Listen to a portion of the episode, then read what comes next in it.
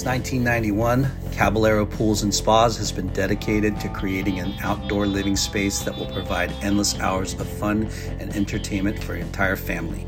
They specialize in offering excellent service and delivering top quality craftsmanship at a reasonable price. They will transform your yard into something unique and distinctive, a customized masterpiece that reflects your individual preferences. Their experience will ensure that your new backyard is something you will be proud of for years to come. Whether it's a minor project or a large master plan, Caballero Pools and Spas will help you get there. Check them out at cabpools.com or reach them at mark at cabpools.com or call 714 309 2890. Getting a new vehicle can be stressful, but not at Lake Elsinore Chrysler, Dodge, Jeep, and Ram. That's where surfers go inland to purchase their new and used vehicles. This episode is brought to you by our friends at Neon Wave. Neon Wave is an internationally local shop, a concierge to the modern nomad. They bring together carefully chosen surf, fashion, art, and snowboarding gear with a curatorial eye that's drawn to the best of the best technicality, creativity, and sustainability. Their team is born from nature, raised by the wave, and nurtured by the culture they support. This is Neon Wave. We look forward to moving forward.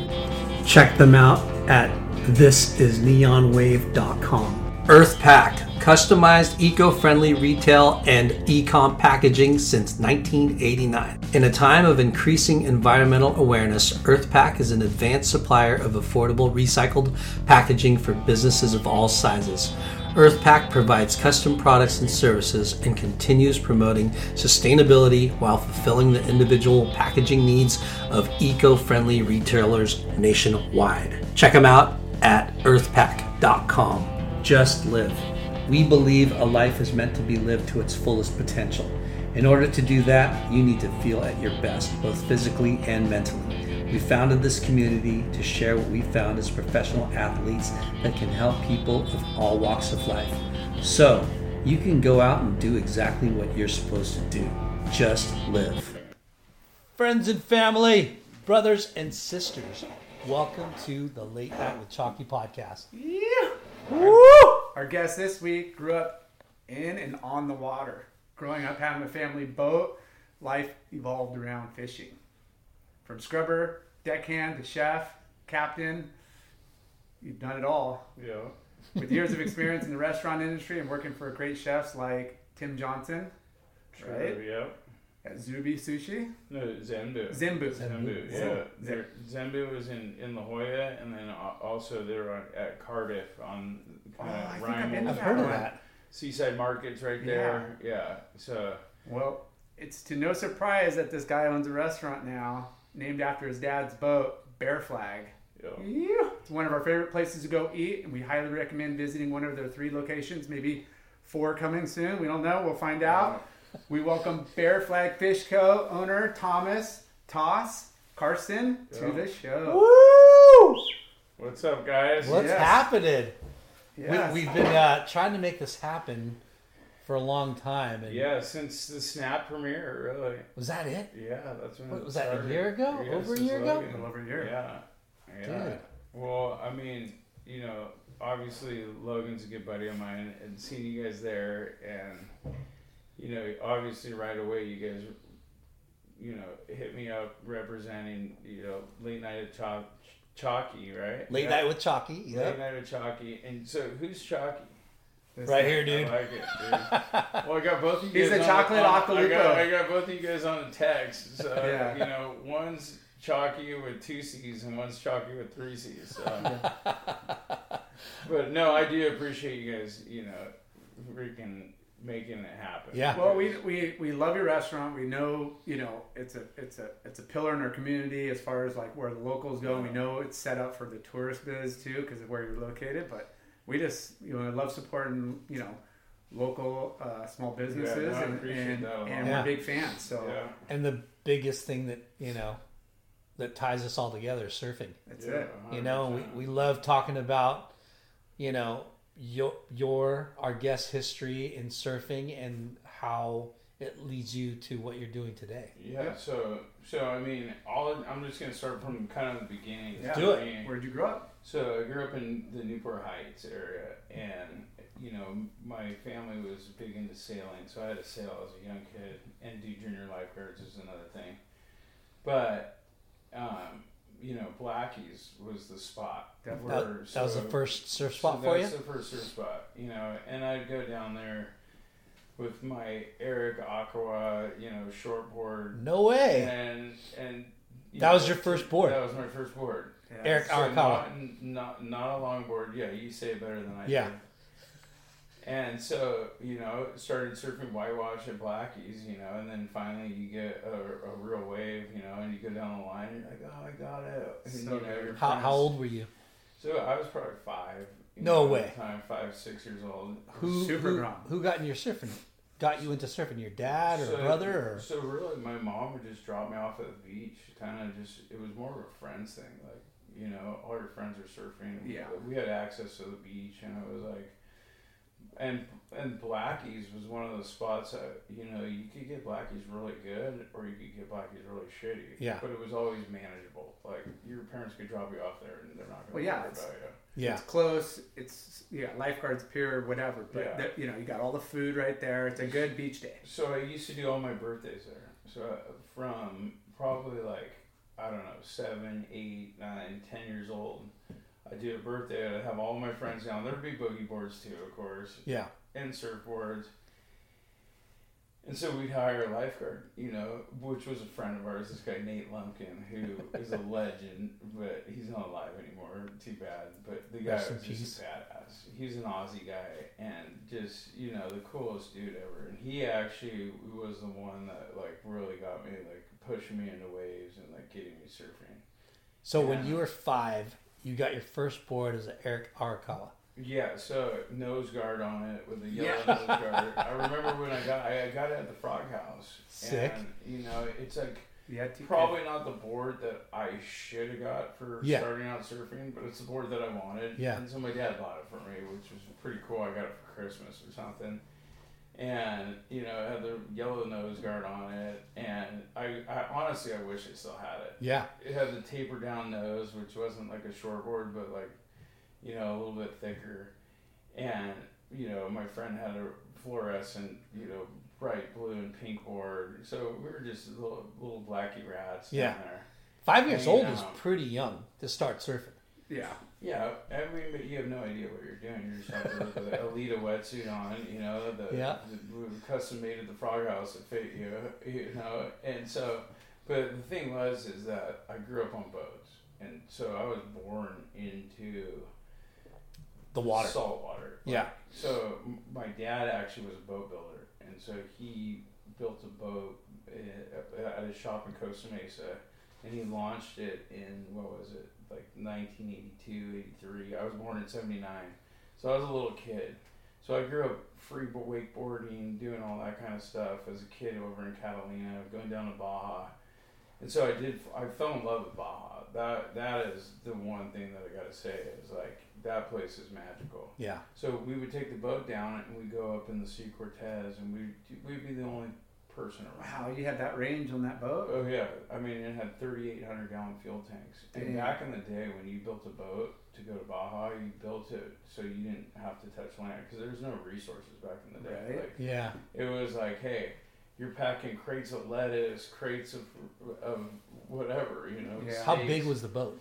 The boat was like a 70 foot cruiser. Oh, a nice. boat. That's Actually, that, there's a picture around it somewhere. I'll show it to you guys. And your dad built it. So my dad built it all aluminum, set up for going to Mexico. My dad really wanted to go down and cruise Mexico, so I grew up doing that which, as a young kid, which I fell in love with the saltwater right away. Yeah. I mean, like being on a boat in the middle of nowhere is the best feeling there is. Yeah. Did your dad surf?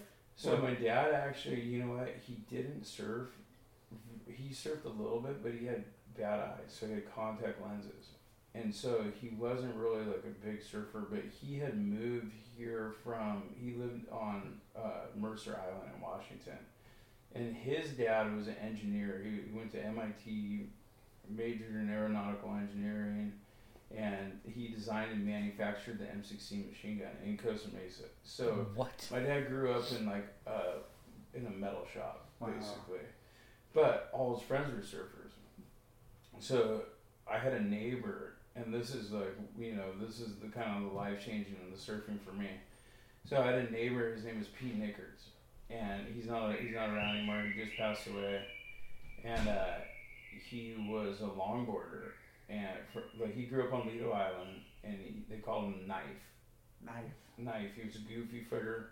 So he had like a Volkswagen bus, and so when I was in like probably like fifth or sixth grade, He was he was your he lived he lived down the street from me. So he lived in the alley right behind me, like same address but one street over. So I'd walk down the alley. He had a brown VW bus, and you know I'd go get over there like four thirty in the morning. You know he'd be rolling a joint in the garage. Back then, like I didn't really know about like you know smoking weed or anything. He kind of kept that on the on the DL. I knew what he was doing. Yeah.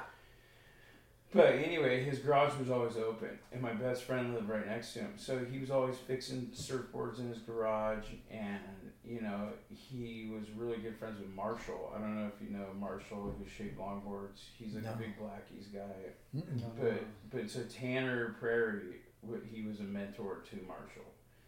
Marshall was like the best longboard shaper back in the day. So Wow. Pete was a really good friend of his, and Pete was the guy that like I was drawn to. His garage was always open. He's always fixing things in his garage. So I learned how to fix surfboards really early in my life. Yeah. Like, you know, and he would teach me how like, hey, that you got to make a bigger patch, make a smaller patch, make one more smaller patch, put the bigger one on, Yeah. sand it, then smoke, and kind Plus of fade resin fade and it catalyst. in, fade and- it in, and like. He which is a lot of work and Dude, detail. he, he was a plus. He knew he knew how to pinstripe. Like he came from the old school days. Like, yeah. he And was- he's a lot older though, right? so he he's a- was seventy eight when he died. He was born in nineteen, I think forty two, but he grew up on Lido Island. Okay. And so, anyway, But he's dad- an adult when you were a girl. he was an adult. Yeah. yeah. I'm I'm in fifth grade, and he, you know he's probably in his fifties. Yeah. But he was all he always had his garage open to me, you know. So I'd go in there and shoot the shit with him, and he was always just super cool. And there's always stuff going on. He had a son, John O'Mahondra, and you know I don't know if you know RS, yeah. but RS was best friends with his son, and so you know he started that Aviso carbon fiber surfboard. I think it was wrong timing on on the carbon fiber surfboards, Yeah. but so they'd always be hanging out in the garage. So it was just like a cool place to hang out. Yeah. Definitely like a sound sounds like a, a big surf community with Yeah, you know for all yeah, those well, he was just he was a well-known goofy foot surfer, and he had the stories that you never freaking heard before. Like, I mean, going and sitting in his garage was the best time of my whole life. So, Yeah. originally, Shit that you want to do in Well, your future. shit that you want to hear. Yeah. Like, I mean, like you're a little kid. You're on your Schwinn bicycle over there, you know, putting the kickstand up, going in his garage, hanging out. And so, anyway, he ended up, he he was uh, a drug smuggler back in the day. of course he was. So, and so- Knife? so- Knife was? Yeah, his name was Pete Nickers. Yeah. Freaking everybody at Blackies knows who he is. you Yeah. know. But his nickname is the knife. knife. Yeah. yeah, that's what they call a knife. I don't Yeah. know. So I anyway, dig it.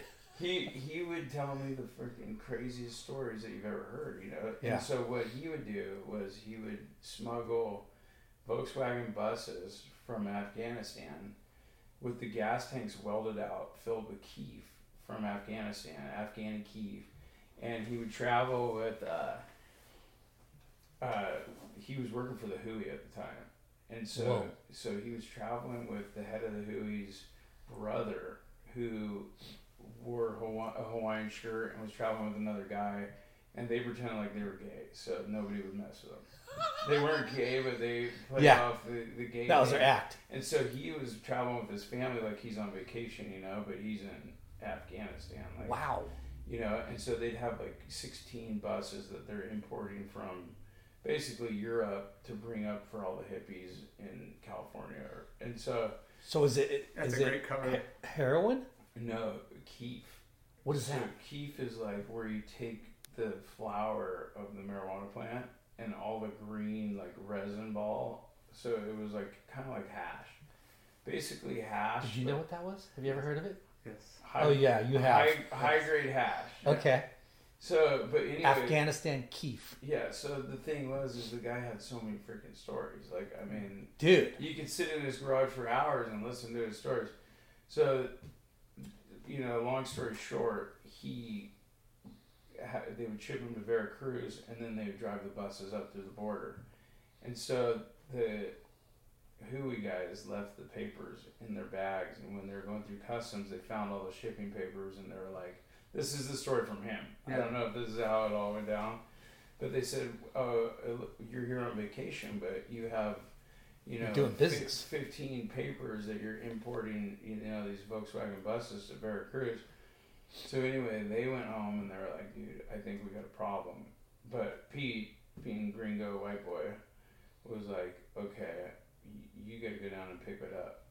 So anyway, the whole story behind him was was when he was in high school, he moved to Kauai, and he moved to a place called Pakala. I don't know if you've heard of Pakalas. that. Pakala. Yeah. The left hand Yep. point break. Love that place. And so he lived in a tree house there and literally moved there in the 60s. And he has footage of him surfing Pakalas in the 60s. Like the most insane footage. So he like, you know, and he was a goofy footer, so that was regular for him. So like literally like some of the best nose riding I've ever seen in my whole life. Wow. And so he'd show me old eight millimeter footage of it, you know, of back in the day. And so anyway, I got to become really good friends with the guy. Like it, my my dad wasn't as close. My dad was more of like a army dad, where Yeah. you know handshakes only. Or this guy took me under his wing, you know. And so anyway, he was the one that really got me into surfing Yeah. that was when I was like, it all clicked. And so I'd meet him at his house at four thirty, like be here at four thirty in the morning. you know, my wetsuit, my towel, freezing cold, walking through the alley. And then you know he'd be in his garage, freaking rolling up a little joint, and we'd go down and check out Blackies. And you know, some days it was good.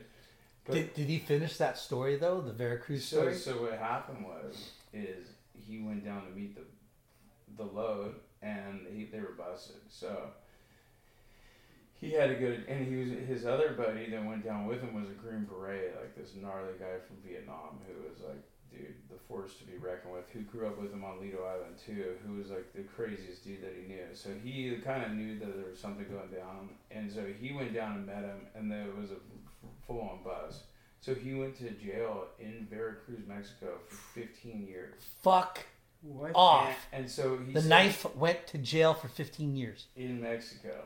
Dang. And so so that's where the stories that's when I was like, okay, dude, this guy's fucking and he was two years older than my dad. My dad went to Harbor with him, but he was two years older than my dad. So I had an instant like attraction to him just because he was like he was Gnarly. he was OG.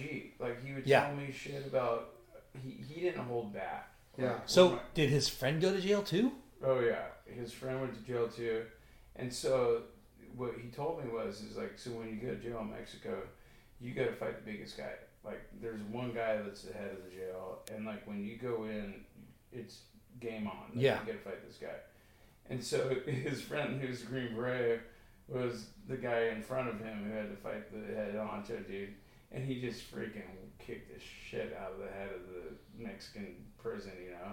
And so basically after that, he didn't even have to fight. He was like, But they spent 15 years. so he years. spent 15 years, and he told me they had on Friday nights. It was called iguana night, and so they would buy iguanas from because so the jail was like right on the street where you could like you know people walking by could sell you shit right, Hmm. and so um, he had an old tube TV that would come in once a week, and it would be packed. They didn't burn all the keef, you know. They freaking kept. I think somebody made a deal with the the Mexican government, where like, hey, Yeah. burn half of it and keep half of it, and Yeah. take care of these guys in jail. So he get a tube TV that came in, and it was just packed with keef. And so he was selling keef the whole time he was in jail, and and so so corrupt. But Which that- could be a movie. which, uh, This could be a movie. Oh, I think that happens all it the time, Was, even it was here. a movie. I mean, the, the shit he told me was straight out of a movie. And so he said like iguana Fridays, where like you would buy a big iguana, and the whole point of buying the big iguana was you had to kill it, and he said they chased the thing around with a frying pan, freaking whack it over the head. Like that was the fun part about it. He's like the iguana didn't taste very good, like but So That is did wild. did he know that he knew something was up and he knew that he might go to jail? I think he got sent down there, and I think he, he didn't really tell me that part. He, the head of the Hui, who I don't know the name of, the brother was the guy that he was traveling with, and so he was kind of the scapegoat. You Yeah. know what I mean? And Did they take care of him? the- I think they, that's where the the half of the keef got burnt. The- Yeah. He said that the whole town got high when they were burning the keef because of the smoke when they lit on fire blew into town and like everybody was like, "Holy shit!" But, but so but he did 15 years down there, and Yeah. then so when he moved home, he was a painter, and he met this girl Melanie, who is, was just got divorced and lived up in Newport Heights, and he was painting her house. And he, the guy's a character, man. Like if you Charmed the shit out of her.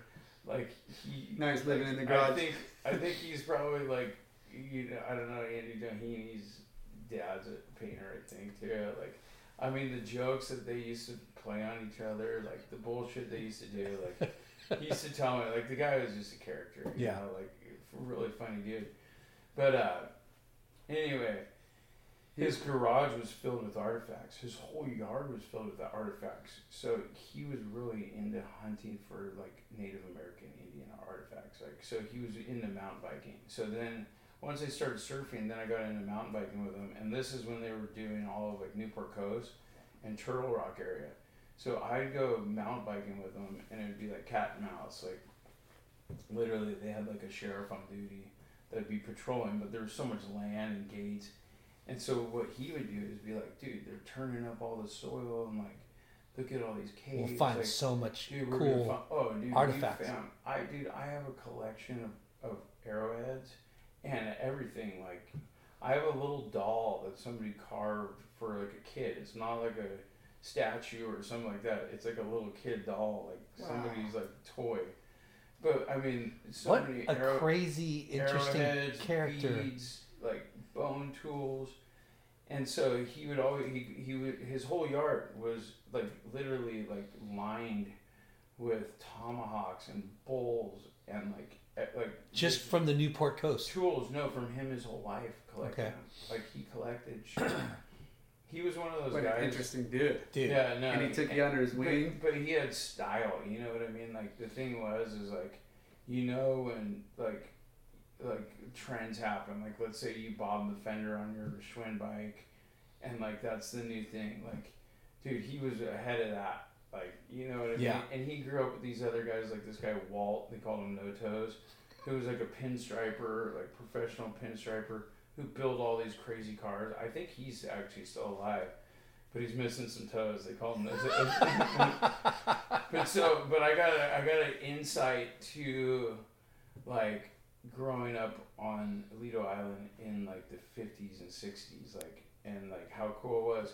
And so he used to tell me like, and so this is what kind of made me a little bit more of a rebel than I than I was because of his stories. Yeah. like, Shit, you only live once, dude. This guy fucking knows what he's doing. Yeah.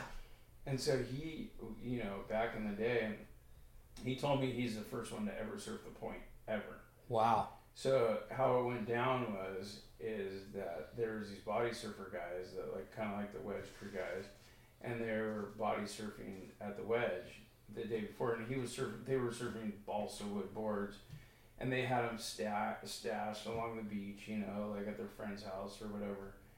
And so they were all surfing blackies, hanging out with babes, and like, so he said that these body surfer guys came up to him and they're like, "Hey, dude, if I were you, I'd be here tomorrow. It's gonna be going off. Like, it, dude, be here tomorrow." So they got up early, him and his buddies, and they went to the point. And this is when you could build a fire on the beach anywhere. And so they built a fire at the point at 18th Street. He said, and that left barrel at the point and they had no leashes, you know, balsa wood boards. They paddled out and like got some of the sickest waves that they said they've ever. And their board would float all the way down the pier and be banging into the pier, and they'd run down and grab it.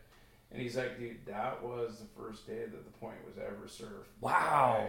By, by surfers. Yeah. And it was him and, you know, like, No those toes? guys were those guys like um, body surfing it previously, No, or they were the just thing- wedge dudes? he, he was a surfer. Yeah, but so the, but so the, the, the guys that told him were old dude, like wedge guys, Wedge- like body surfers. like body surfers. body Yeah. surfers, Yeah. and they're like, "Hey, dude, if you guys like surfing, I'd be here tomorrow." Yeah. And so those guys were little kids growing up on Lido Island. They rode their bike with their balsa wood gigantic boards and set up a fire. Before it even got light out, is what he told me. He's like, "Dude, nobody's ever surfed there before." How lucky are you to have run into the knife? Oh, Like that's such a cool. So I, my neighbor is. He he taught at Corona Del Mar High School. yeah. Did you go to Corona Del Mar? No, I went to Newport Harbor. Okay, but he uh, he's an old time surfer. He's like seventy six, and you know still with it. Yeah, yeah. And he he's told me stories about him jumping in his bus and driving all the way to mainland Max, oh yeah. and just so many cool stories and how surfing and, and like no freeways and fucking you know Oh, yeah, they used to I, they used to call the coast highway something, but it was a two lane highway, highway of death is what it was called, and it was all the dude. You know, you got all this old metal going both directions, single lane with people freaking Yeah, on people acid raging. and freaking People are raging. raging. Yeah. Oh, with longboards on their car going back and forth from San Diego. Yeah, DUI was like fifty bucks and just a little ticket. Like, okay, you just get home safe. Cash out the window. And Yeah. you know. Different times, and it was a lot less crowded. I mean, it was it's definitely crazy how like the in, the surf industry and, and and probably countless un, other industries have been fueled. The seed money of it was from drug trafficking. a drug lot, of, a lot of industries. Drug and a lot of Well, I, I think that so so this is my like you know synopsis or whatever on how it went down was when the Vietnam War and the draft happened. I think that the surfers were smarter than a lot of the other people, yeah. and they knew that they didn't want to go over there. So the guy Pete, this is what he told me. That was his name, Knife Pete. Yeah. He he told me that he put his mom's underwear on, like his mom's lingerie, and he had to go do a physical, you know. And so he went in to do the Just physical, like Big Wednesday shit. physical Yeah. office, and when they put the, the, the fucking hearing test on it, ah, he would Just go act crazy. And so he just act crazy the whole Yeah. time. And he's Section in his, eight. He's in his mom's freaking underwear. Yeah. And they told him, get the fuck out of this office. Get the fuck Yeah. out of here. And literally, and then that's when he bailed and went to Kauai. Got it. Got it. And he told me stories about Kauai. Like, I mean, he told me stories about his friend, like, built this tree house in a palm tree, and dude, a hurricane hit, and he was up there for like a week, and didn't come down the same. Like, the guy fucking went fucking loony.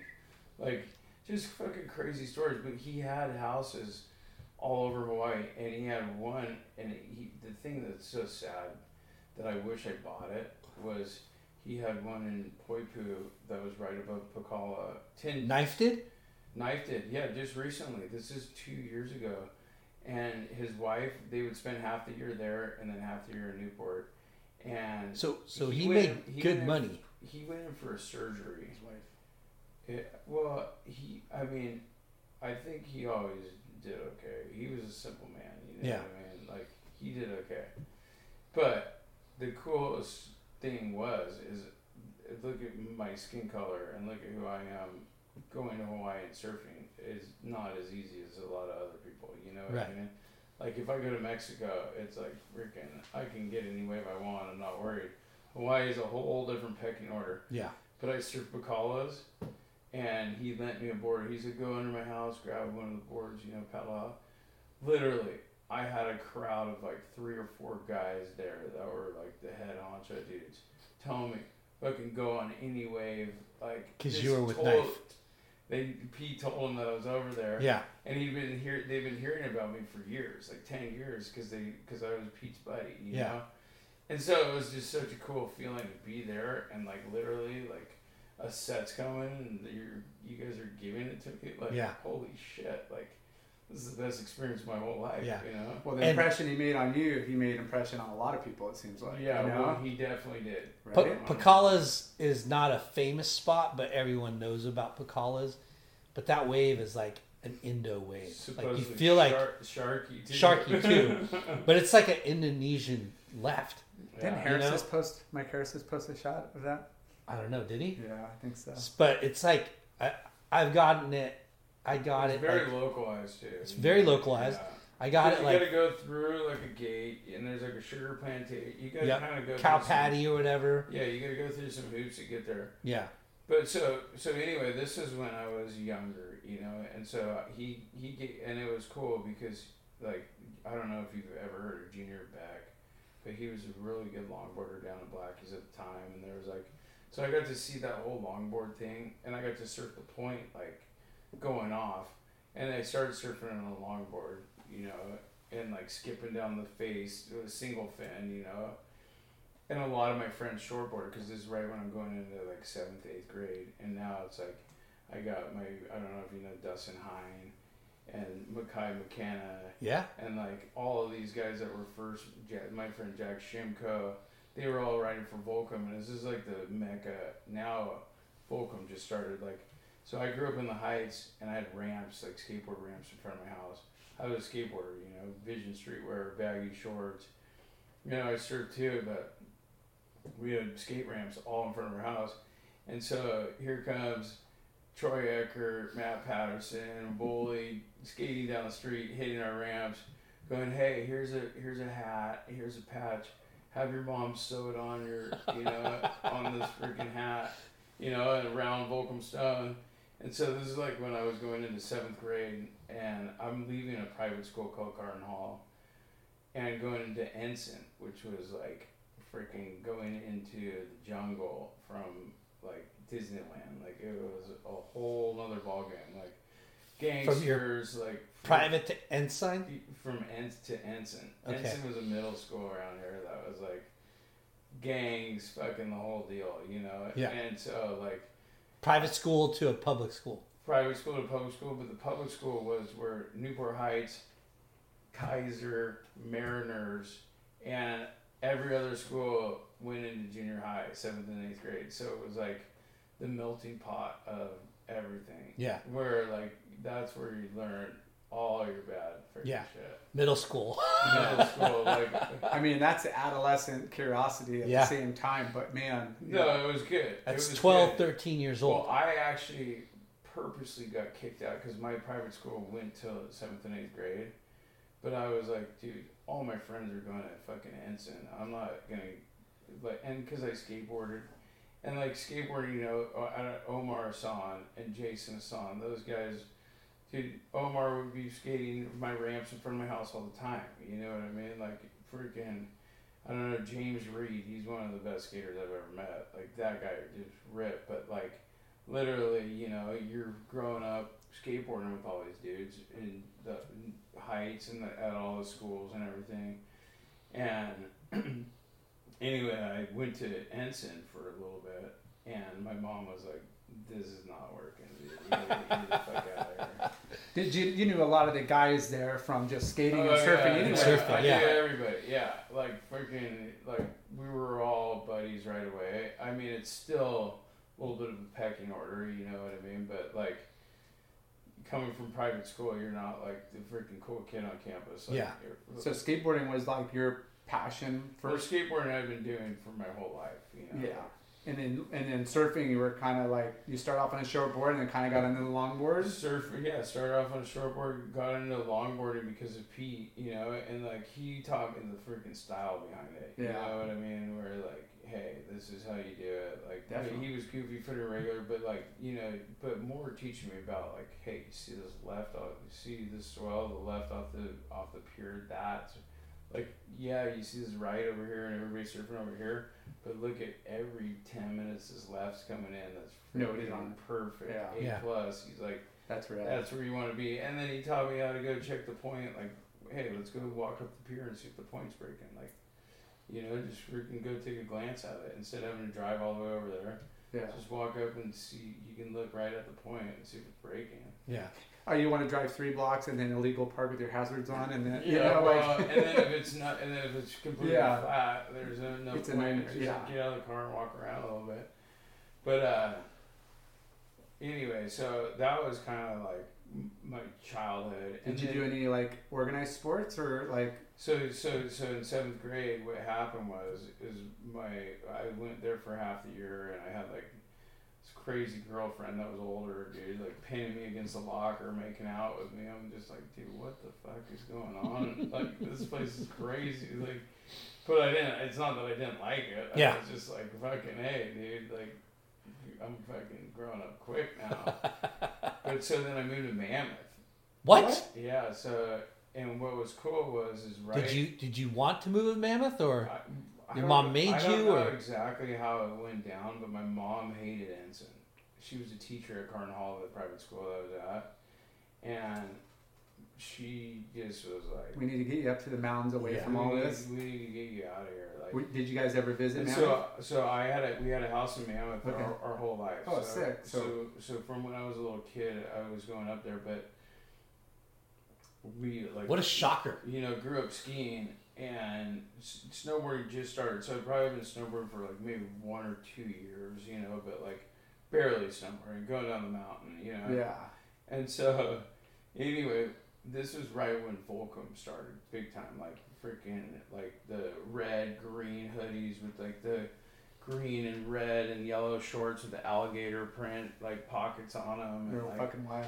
like So, so, cool that like so my first day, so we, we, we moved to Mammoth. My mom was like, "Okay, we're getting out of here. We're moving to Mammoth." And so, So what? Were you getting into a lot of trouble? well, I'm not really at this point. I mean, I got. she into saw writing on the wall, like you're just She kind of. just was like, you know. Are you what? the only kid too? No, I have a brother that's two years younger than me, Okay. or 18 months, so he's pretty close to me. So, anyway, she's like, dude, we're just, and so we, we'd already been on the ski and snowboard team and stuff, and we were like, you know, pretty good at it already. So she's like, we're fucking. Ensign is not the spot. She already knew it. Like she's just like, whatever we can do to get him out of here. Let's move to Mammoth. And so my dad actually stayed here because I had an older sister, and he'd come up on the weekends. And so we moved to my house in Mammoth. And so we went there second semester. And so anyway, it, kind of a funny story how it all went down. But so there's these two kids, Jeff and Billy Anderson, who were like Yeah. Oh yeah. pro snowboarders Yeah. up there, but they rode for Quiksilver at the time. And I thought Billy was my age, and I thought Jeff was my brother's age because they looked pretty close. And we'd already met them like briefly on the hill, you know, but they were like the rippers, you know. rippers. So the first day of school, I was like, "Yeah, Pete, you're gonna meet Jeff? I'll meet Billy, dude. We're freaking gonna be in, you know. Yeah. Like, or we gotta we gotta hang out with these guys." And so anyway, I was wearing a red Volcom sweatshirt. I remember the day, fucking like it was yesterday. And I had English class, and I look over and it's Jeff sitting next to me. Like really didn't pay attention too much, and towards the end of the class, hey, what up, dude?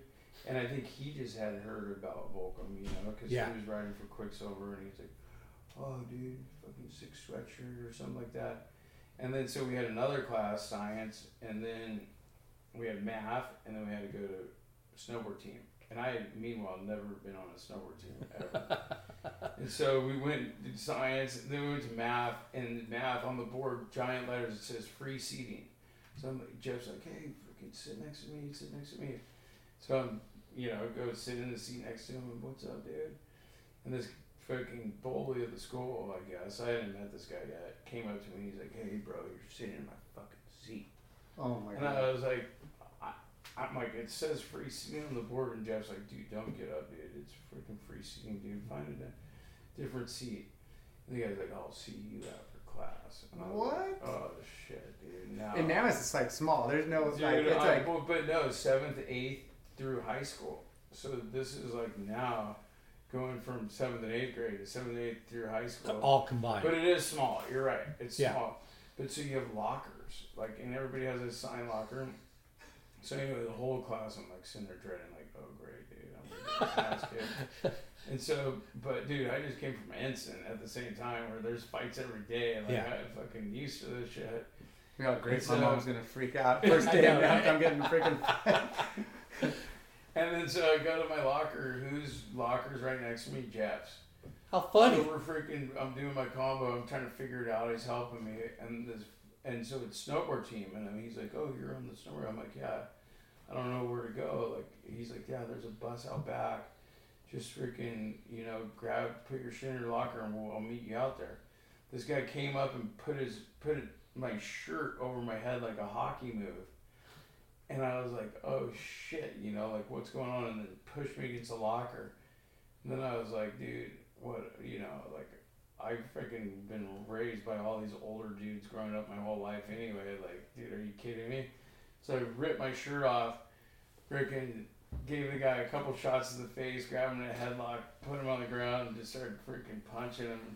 And then got the big bully guy. yeah, the big bully guy, and then I got broken up, you know, and we went to the principal's office, and I'm sitting there, I'm looking at him, he's got a fucking gigantic shiner, like getting bigger while I'm sitting there, and so he, the principal pulls me in the office first, and he's like, hey, you know, his name was Bob, Mr. Barker.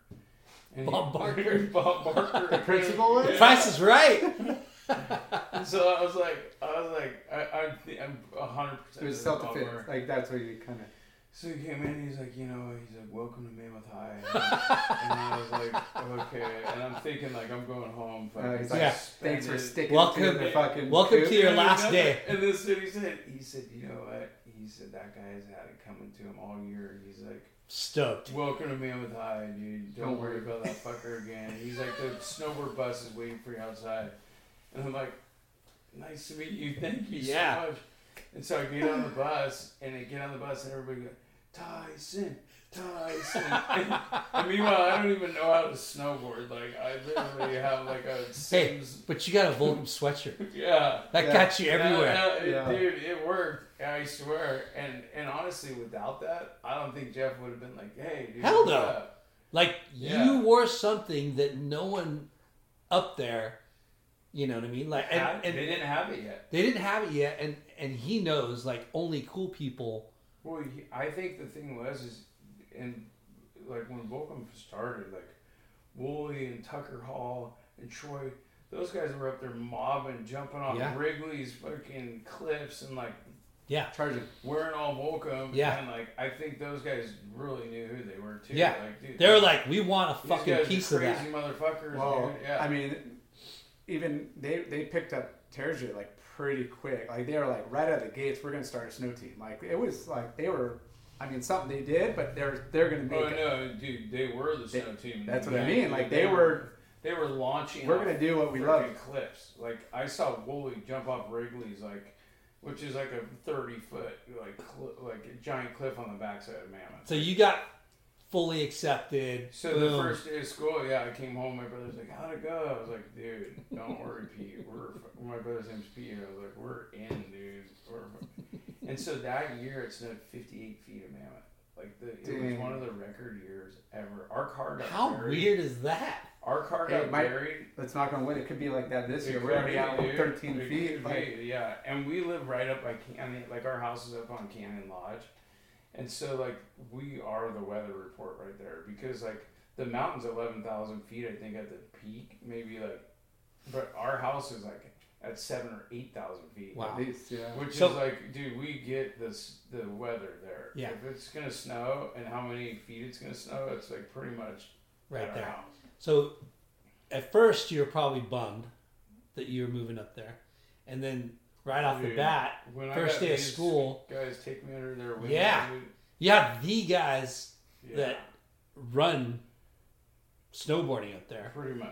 Like you know, Yeah. wanting to hang out with you. You're Yeah. like, whoa, I, I'm in. Well, and the cool thing was is that the dynamic and like the way that the surfing industry related to the snowboard industry was that like the older guys, even more in the snowboard industry, hung out with the younger kids Yeah. way more. Like the surfing, you're out there and you're kind of battling for waves, and there's more of a pecking order. But snowboarding, it's like skateboarding, and more repetitive. Where Yeah. you're like, Yeah. you're egging each other on to And- do better, and like and it's surfing has like 20, 30 years, 40 years over snowboarding. Yeah. So the, the, the age gaps are way bigger in the lineup than they are in the in the mountains. Well, Yeah, but, when but it's on when the compared to snowboarding, you but know. on the beach, like everybody's bros on surfing. You know Yeah. what I mean? But once you get in the water, Yeah. and you got My wave. diving waves and all that shit. Yeah, Yeah. when you're battling for waves, it's not the same as going down the hill and be Yeah. like, "Hey, let's go hit this hip and go slashy over there and Yeah, go do this." It's like it's kind of like follow the leader type shit where everybody's in Yeah. shredding the same wave almost. Yes. Yeah, because the He mountain. doesn't snowboard. I snowboard. Yeah, I know what you're well, talking about. I, I know what you're talking no, you about. don't. It's like He skateboarding. Like he doesn't snowboard. Yeah. I don't snowboard, but it's like skateboarding It where is. You that Just that bowl is going to be there all day. Where the Yeah, wave, You're following a isn't- line. You're Yeah. following You're following a line, and you got these other guys doing tricks over them that you want to do, Yeah. and you can keep hiking the same hip, or Yeah. you can do the same. But what it was was it was the mecca of snowboarding. So yeah, man. Mammoth didn't even no Mammoth didn't even allow snowboarding at this Yeah. point. It was June Mountain, so there was Yeah. a half pipe.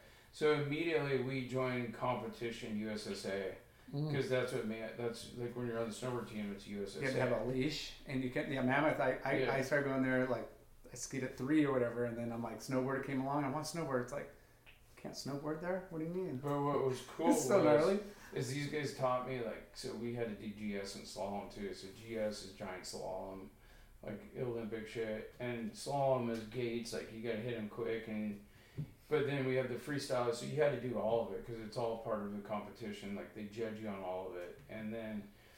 But these guys were so freaking good at snowboarding where they would hit the giant slalom gate front side, and then they'd switch to goofy and hit front side every gate front They side. just Like, switch.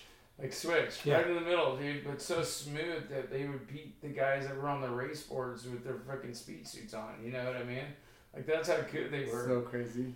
So um, anyway, we've freaking. I learned a ton, and then when I moved back from So, di- just a semester, just a so semester. so uh, we we lived there for like a, a basically a year, and um, I became really good friends with Jeff Anderson. He passed away now. Yeah. So and, and my brother was too, like freaking super close best friends, you know.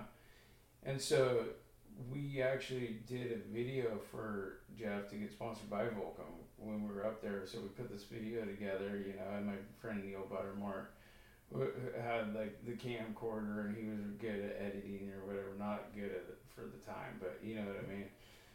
And anyway, like so, Jeff started writing for Volcom, and then you know the whole Volcom thing kind of Exploded. Off. Yeah. And then so when we moved back for the summer, Jeff came down, and that's when they had the warehouse over. It was next to the muffler shop, right next to the apartment complex. Um, not the big one that they had on on Fifteenth or whatever the street was right there, but. So that's when you know they built a they built a half pipe in there, and it was Chet Thomas and freaking Tucker Hall and Ian Gant and like dude. So it was just freaking comedy. I mean Tucker Hall, dude. So I I actually grabbed a bunch of power tools. My dad's shop's right over here, right down the street from there, to build this first mini ramp that they had inside. And the ramp took up basically the whole office, you know. And then there's a curtain with a muffler shop, and then there's like eight sewing machines behind the other wall. And they're just doing it, you know, and it was freaking awesome to see. But So why did you guys move back down though? so, so we moved back down just because we had to. You know what I mean? That was just like Mountain life was just a. get him out of here for a little bit. Yeah. You know, and I know, and, and my mom was like, no matter where I take these guys, it's not gonna matter. You know what I mean? They're gonna find trouble. Yeah. Well, Fi- or trouble finds them. They're gonna find Yeah. trouble. Well, the crew you're up with in Mammoth is the same crew that was rolling heavy down here and too. the, like and, the, you know. and the thing is, is that like a lot of the guys from Mammoth, I'm still friends with today. Yeah. Like, I could see like Matt Brown, I could see this guy Trevor, Joe Winiger, like these guys, and they were way older at the time, even older than the high school guys that we would have been hanging out with. you know? So it was even like almost worse, but like at least we had a common ground, which was snowboarding. yeah. But still, at the same time, we'd go to a town party and there'd be girls of all ages. Like you know, Yeah. like you grow up real quick. Yeah. we got some fresh meat over here from Yeah. Newport. Yeah, like dude. Well, we like, we, Let's show him we the talked to ropes. people. You know, when our our guests like I'm gonna try one of these things. Yeah, go for it. But the uh, the thing about Am I allowed to drink on this podcast? Or? hell yes, Yes, you are. but the the age uh, gap, you know, like when you're when someone's 18 and you're Are they cool? 15, Yeah. 13, you're like you're like, whoa, that dude's a fucking adult, you know? Yeah. And they've done so much more. Yeah, but I wasn't really thinking that. I was thinking like this guy's got a bottle of aftershock. I've never even seen aftershock. It's the one with the rock candy in it. Have you ever heard of that? That It's was a like. Fireball with Yeah. with rock candy in Yeah. it. And we're at a party, and this guy's fucking letting me sip off his fire water, dude. Like this guy's fucking cool as Yeah, shit. Like, yeah.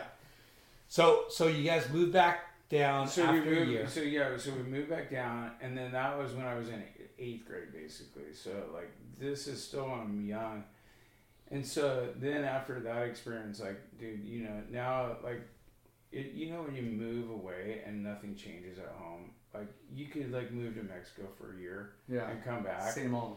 You could learn Spanish and have a hundred new friends, and nothing would change here. Yeah. Not like literally, it's just the way it works. Yeah. And it's so bizarre how that works. And it's almost like more people need to do that. Like, get Yeah. out and go learn a language, go Yeah. live a culture, go do it. Yeah. Because Travel it's abroad. the truth.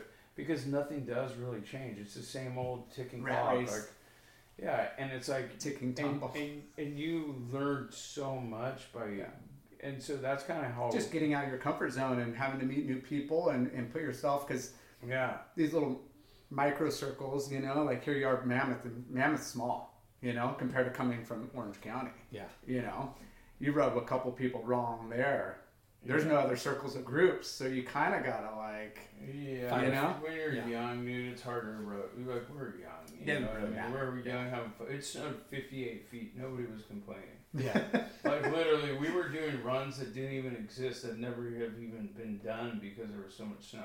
Yeah. To go to school, we had to go. We so it was a two-story house, and we had a balcony, and we had to dig a hole out the t- uh, over the rail of the bal- up like a badger hole, and then we had a like a, a truck. And meanwhile, we're wearing Volcom shorts. We're not with freaking high socks and like tennis shoes on skate, skate, skater like, tromping through the snow, and then we have a ten foot drop down the snowbank to get to the school bus, and then by that time you're like freaking snow in my shoes.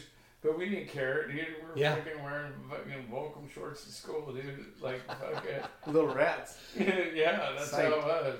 All right. So you're back down so, to so, Newport. So back when, when I moved back, like I mean, I I felt like that was the best time where like everybody like now Volcom's established, like Hurley, all these other companies are kind of coming in, like you know, like every like lots of friends are sponsored, but we're freaking living at the beach. You know what I mean? My friend Taylor Sterner, who is like, dude, a legend.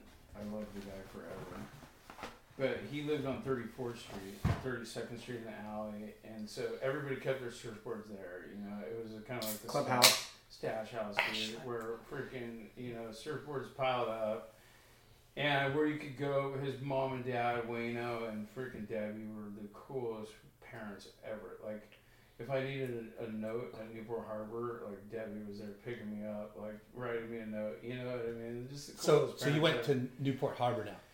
So yeah, so I did half. So I, I lived up in Mammoth, and I, I did half of eighth grade. So I did seventh, half of seventh, half of eighth, and then we moved home like towards the end of the season. And then so I came at the end of eighth grade, and it was perfect timing because it was just like, dude, New like, school, right fresh, new outlook. oh, like, yeah. before you're going to high school, like rode out with everybody again, and then um, started at Harbor, and like starting at Harbor, like dude, dude, like I said, like the like because of surfing and skateboarding and everything, like so like Steve Aoki super good friend of mine. Like Did he go to Newport? He went to Newport Harbor, yeah, dude. Steve Aoki did.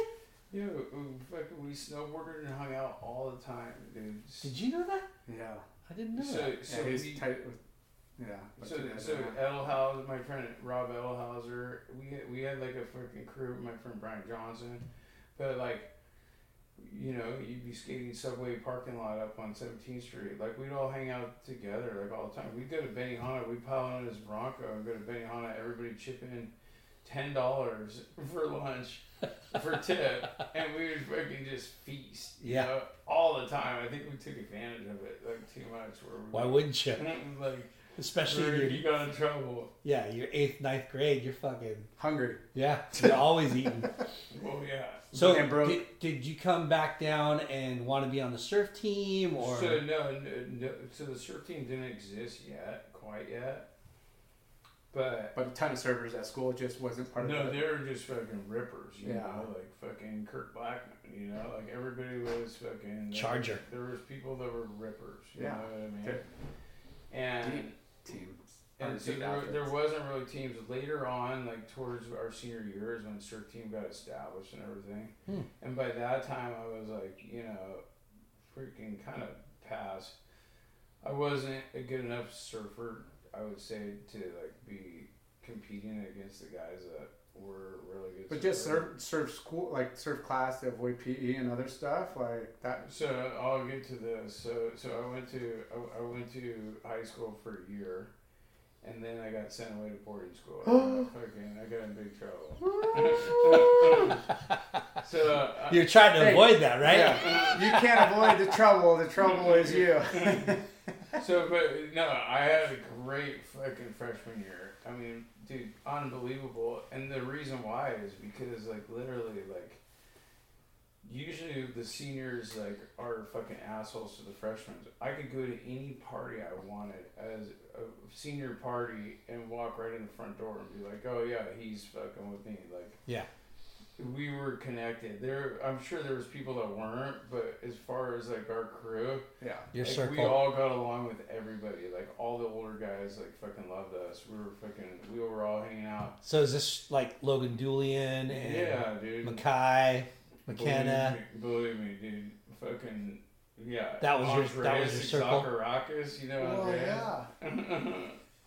like we were all buddies. Denny Hine, dude. Like we were all buddies, but uh, anyway, freshman year went went really well. Sophomore year, I got in trouble. I freaking uh, so I used to do BMX when I was younger, and so the Castaways. I don't know if you know where the Castaways are. Yeah. They built all those homes up there. So we had like a dirt bike track up there that we used to like all hang out. at. I don't know if you know the Towersy, Chad Towersy. and Y- Yeah.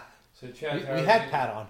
so Chad was my best friend growing up. Like literally best. Uncle Tito. Uncle Tito was my best friend growing up. So you got I mean, no no, trouble man. with him. Yeah, we, we were freaking Imano Imano. We were like we were good, dude. He, good balance, you know. Yeah. He's aggro and mellow, like, and still to this day, dude.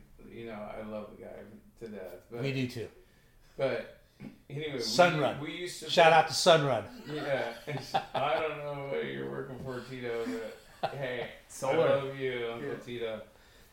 So anyway, they were the, that fucking dirt bike track up there. I was pissed off because they're doing this huge ho- housing development, Oh yeah. and uh, Was it the, the bluff? Like the along- bluff, yeah.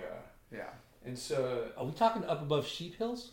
No. up above Back Bay. Back Bay. Back Bay. Yeah, They, yeah. they look like a kind of East Coast cottage. Yeah. Like whatever, not cottage, but uh, I call them track homes. yeah, they are. Fucking They all look track the same. home, Fucking track homes. So I was fucking pissed off about it, and I was at a party, and this guy, I'm not gonna name his name because I'm not gonna put it throw this under the bus. But anyway, he had a, a Blazer, an old 80, 80s Blazer with 38 inch tires on it, like a fucking monster truck. The shocks were still hanging off of it, like, but you didn't need a key to drive it. So the fucking key. Just go turn the. So so this car got driven around town for probably like a good six months. Like you, Anybody took it. fucking anybody took it and it would just end up at a spot, you know. and then you'd see it on Lido Island and you'd fucking jump in and take it like it was like a fucking Uber, Free taxi. but like Free Uber. but like a, a monster truck, you know. My Volkswagen Squareback didn't need a key there. So anyway, we were at a party one night, and he's like, "Dude, fucking, I'll pay you a hundred bucks. Just get rid of that thing, dude. Just fucking get rid of it." Get rid of the Blazer. the Blazer. And I was like, dude, I'll fucking get rid of that thing. He's thinking that I'm gonna take it down to Mexico and fucking drive it off We'll the launch it and, uh, But so instead of that, we decided that we are gonna fucking launch it off a different cliff. And anyway, a couple, I don't know, I'm not gonna name names that were with me, but There's three other guys with me. So we found it on Lido Island. It was like a super foggy night, and we're like, dude, okay. This guy said he'd give us a hundred bucks if we fucking get rid of this thing, and we're thinking more of just like, you know, like fucking Not a Santa like- Ana chop shop or anything. not no, like, you're like, just like crash into the telephone pole and kill the thing, you know? And so anyway, the fucking bluffs are out there and there's a full construction zone, bulldozers and everything. And so we had to fucking get the car out on the cliff, you know, to launch it off the fucking cliff. We decided we'll fucking launch it in the bay, dude. We'll get rid of it. Meanwhile, I think we're probably smoking weed at this time. and so the only way to get the car out on the bluff was to go in Dover Shores, and then they have those cul-de-sacs. But the cul-de-sac, there's a fucking giant fence, like a wooden fence. So we scoped it out, and they're like, "Dude, there's no way around it. We're just gonna have to fucking plow through it like a fucking wrestler, dude. Like you know, like freaking WWF or whatever they call it." WWE. WWE now. Yeah, WWE. Back then it was F. so we got it, we backed it up to the back of the street and we just freaking launched it to the fence and it was the loudest noise. I swear to God, dude. It, So wait, it sounded you're like gonna launch it off the bluff but we had to get the. through the fence first. I know, but you're you're gonna launch it Oh, through yeah. the fence into the bay. No, we're gonna get it out there first and then we're gonna launch it.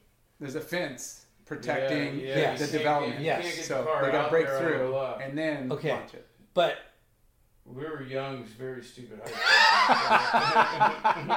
because I'm thinking you're going off a cliff at some point in time, right? The car is. Oh, yeah. The car The is. Oh yeah, I'm not in the car when it's going off. Yeah. Hell no. So, uh, So- you, you're you're like going to. So we launch it through the wood fence, and it fucking is like we're like a football team running through the fence, you know, like boom. But it was super foggy, and we sat out there for a little while, and like, dude, nobody freaking came out. Like no sirens, no helicopter. We're like, we're good. okay, dude, we're doing this. And so we went and scoped the went and scoped the cliff, and we're like, dude, okay, we're gonna do it.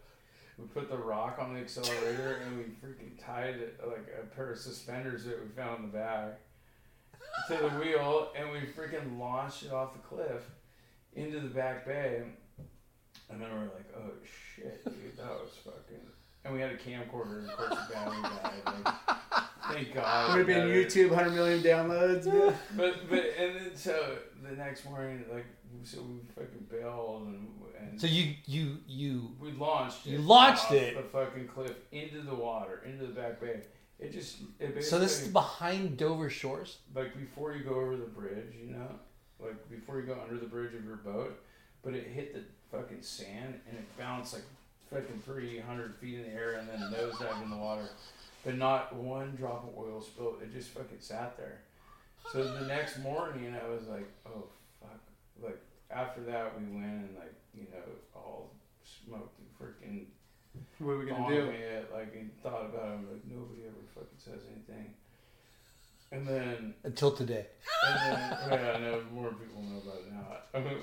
the funny thing is, is I had somebody, uh, like a parent, obviously, when I opened Bear Flag, came in and told me, You're the kid that you. no, you're the one that was most likely to unsucceed or something like that. You're the one that drove the car. I thought you were gonna like. They gave me this whole rundown about how big of a piece of shit I was, and it was supposed to be like a. Hey, but your fish, your poke bowls are really good.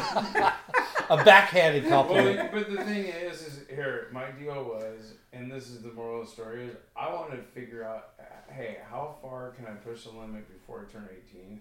So I know once I turn eighteen, not to ever fucking do this shit again. Yeah. Because like literally, but when my dad was reading the Daily Pilot and there was a car submerged on the front of it, and he's sitting there eating his Honey Nut Cheerios, and I was looking at the front of the Daily Pilot, I'm like, oh fuck, dude, I, what the fuck did we do? But the thing was, is like, nobody said anything for like a long time. Like You got away with it. Nothing happened. Yeah. And then the guy who owned the car, his dad is a lawyer. And then like insurance fraud started. hap- So what happened was is they had to char- charge us with grand theft auto, but How did you get but, caught? But drop the charges. We had to admit to it. because it they wasn't dropped the initiated charges, by so- you. They told you So, to get so rid the of it. dude that owned it, Yeah, His he- dad his dad's wanted- a lawyer, and yeah. he's like, "We're getting insurance fraud right now because they think that you were involved in this or something."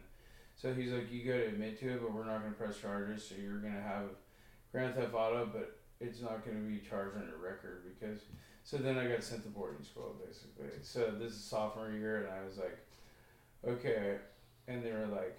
Either you're going to fucking military school or you pick a boarding school. So I'm like, okay, my friend's going to the school in Utah that has a snowboard team, has a half pipe at the school, like a skateboard half pipe, like you know, co-ed. I'm like, this looks like a fucking pretty good. and it was the best thing that I could have ever done. Like, literally. So the but they didn't realize that like I already lived in Mammoth and competed in snowboarding and done. So when I went to the school, I like basically redid their whole half pipe for them because I got taught by the best of them by freaking Chet Thomas and Tucker Hall and freaking Omar. all those fuckers Yeah. teaching me how to build a ramp. So I fucking figured out, fix all the coping, fix everything, put an extension on it. Like so, So this tenth, eleventh grade. So this is eleventh grade, and then you know uh, competed in snowboarding did really well. Like I got six in the nation that year, freestyle half pipe. Epic. Like you know, I mean that, That's what you're doing every day. That's your oh, passion. Oh, like, dude, yeah, you're you're driving Skateboarding, like yeah. dude, You can skateboard, you can skateboard snowboard. and snowboard and. So like I did miss the beach, and that's the one thing, dude. That like, how long were you there? I was there for a year.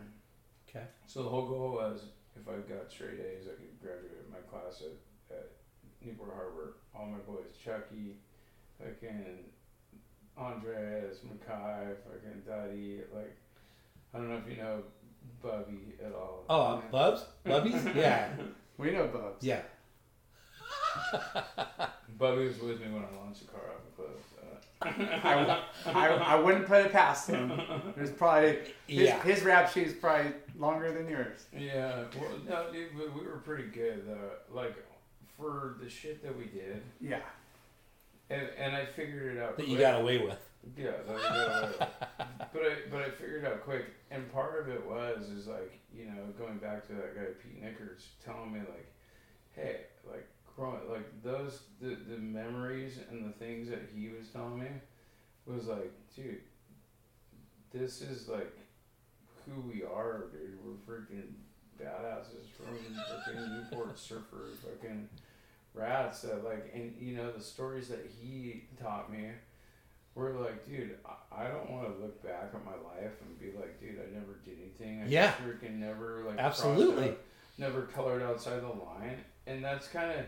If I didn't do that, then it wouldn't mold me on into who I am. And, and it wasn't like you you like set out to do those things. Yeah, you weren't like just malicious thinking. You're like, let's just go have fun. You fun. know, it, it and push happened. Yeah. Like- like your mom- didn't hurt anybody. Yeah. Well, and like Yeah, your mom, God. Yeah. you're like your mom found out. You don't find trouble. Trouble finds you, right? No. We'll say that. Yeah. but but I kind of I think our generation of our dads was kind of similar. You know, Yeah, they, they had a lot of freedom, and they were like at 18, you moved out, and you either joined the military or way you- before you- that. But you know what I mean? Like Yeah. you were just.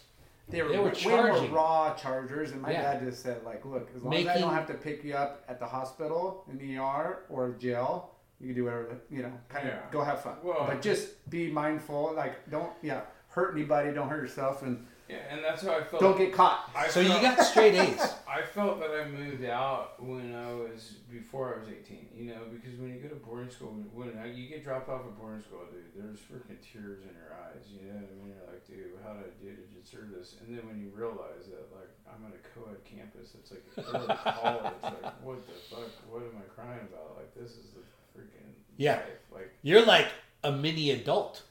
yeah, Fended for yourself. fucking own, Yeah. you know. when you realize like oh dude you you're making your own calls you're you're like Yeah, and the thing is, is you now you're finding who you are as a person, whether you're a leader or a follower or a freaking sheep or a wolf or whatever the Yeah. fuck it is. Yeah. You dude, gotta this is a good that out. conversation You gotta Yeah. figure that out at an early age. I mean, if you don't, you know, you're always gonna end up being a follower or what, whatever it is. Yeah. I don't know. And, No, and- I love and- it. And there's a lot of opportunity for those that that have that mindset and feel like that. Or, you know, Just like, to but- let you know, we only uh, we only interview wolves and But- leaders. But it's no, it's Right? it, it is to, to to find that out with yourself early. Yeah. It's it only benefits you in every situation. You So- know, like how to handle adults. Like you've So- already been able to communicate with adults. So your mom, your parents said you could get out of boarding well, the, school. Well, the thing was, is the state took custody of me the state did. because I got in trouble. Oh, because of the felony. So, but it, yeah, I think it, I don't think it was a felony. I think it was a misdemeanor. But Yeah. Yeah. Well, it was a felony, but they made it a dis- yeah, maybe that's what it was. Yeah. But the state took custody of me, and my dad is not a dumbass, and he's like, "You got to get out of the state." Because I'm not gonna have the state have custody of you. Yeah, yeah. You know what I mean? Yeah. If you live in Utah, there's fucking the state can't have Yeah. custody of you. So he was like, "You got to figure out a fucking different state to go to for a year, and you better do good." And when you fucking so, anyway, I got to come home, gra- graduate from Newport Harbor with all my homies. And, So, and, honestly- and my parents bought me a car, which was a fucking. It, it wasn't like like, you know, I got a Dodge Dakota truck with camper on it, which is fucking perfect. Yeah. You know what Dude. I mean, dude? Senior year in high school. Camping, I got fucking, fucking straight mountains. A's. Yeah, and so um, So that's that's the cool thing is you went away. It- It was almost like because you got caught, right? yeah, And because they made it a misdemeanor, you went to boarding school. That was your prison, I had to prove myself, right? little bit. That was like your your punishment But it was was going, but it was like what I mean. Yeah, I'll take that skateboarding, punishment, right? surfing, It was co-ed, like, young, it, it was away like from home. it was like going to fucking Arizona State. Yeah, and you you fucking became a gnarly snowboarder. You won. Yeah, well, no, I got sixth in the nation. Sixth that in the nation. for- and, and the thing was, is the snowboard coach called my parents and told told them I refuse to take your son to nationals because I was the only one in the school to make it to nationals. And my snowboard coach was a racer, so he wore the speed suit.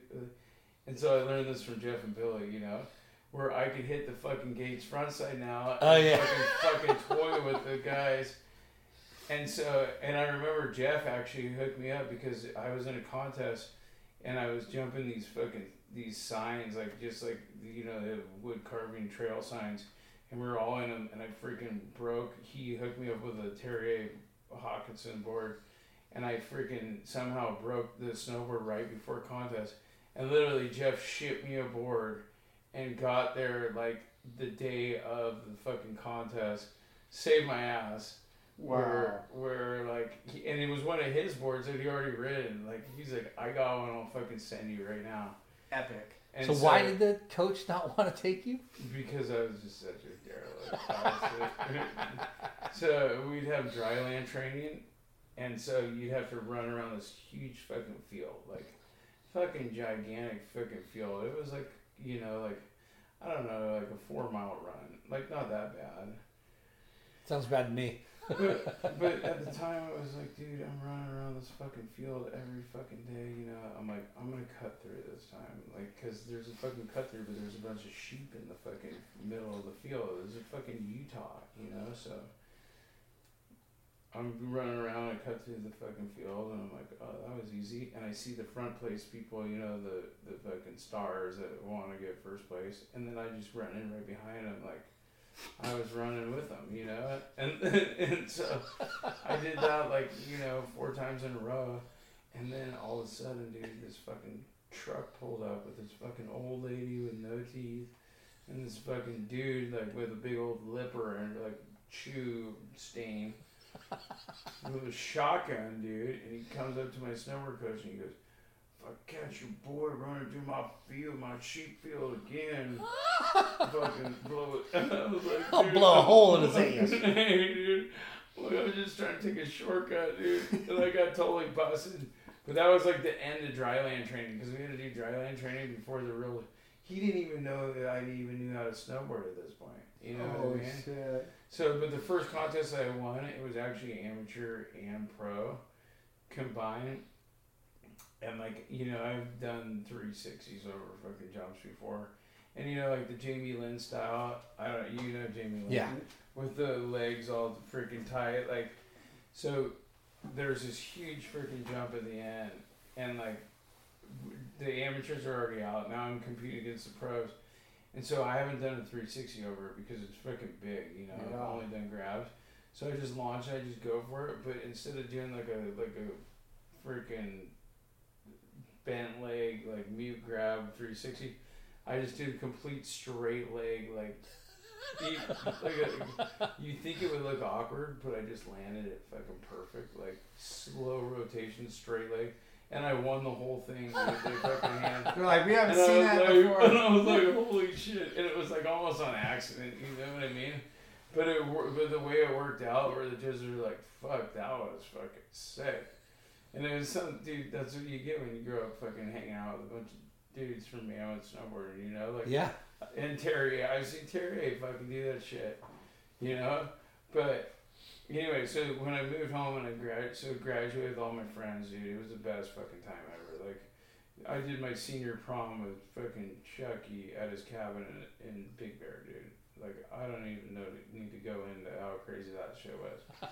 and so I went to I went to college down in San Diego, and so this time I had a ponga, like a Mexican ponga. So I've always had I had it since I was sixteen.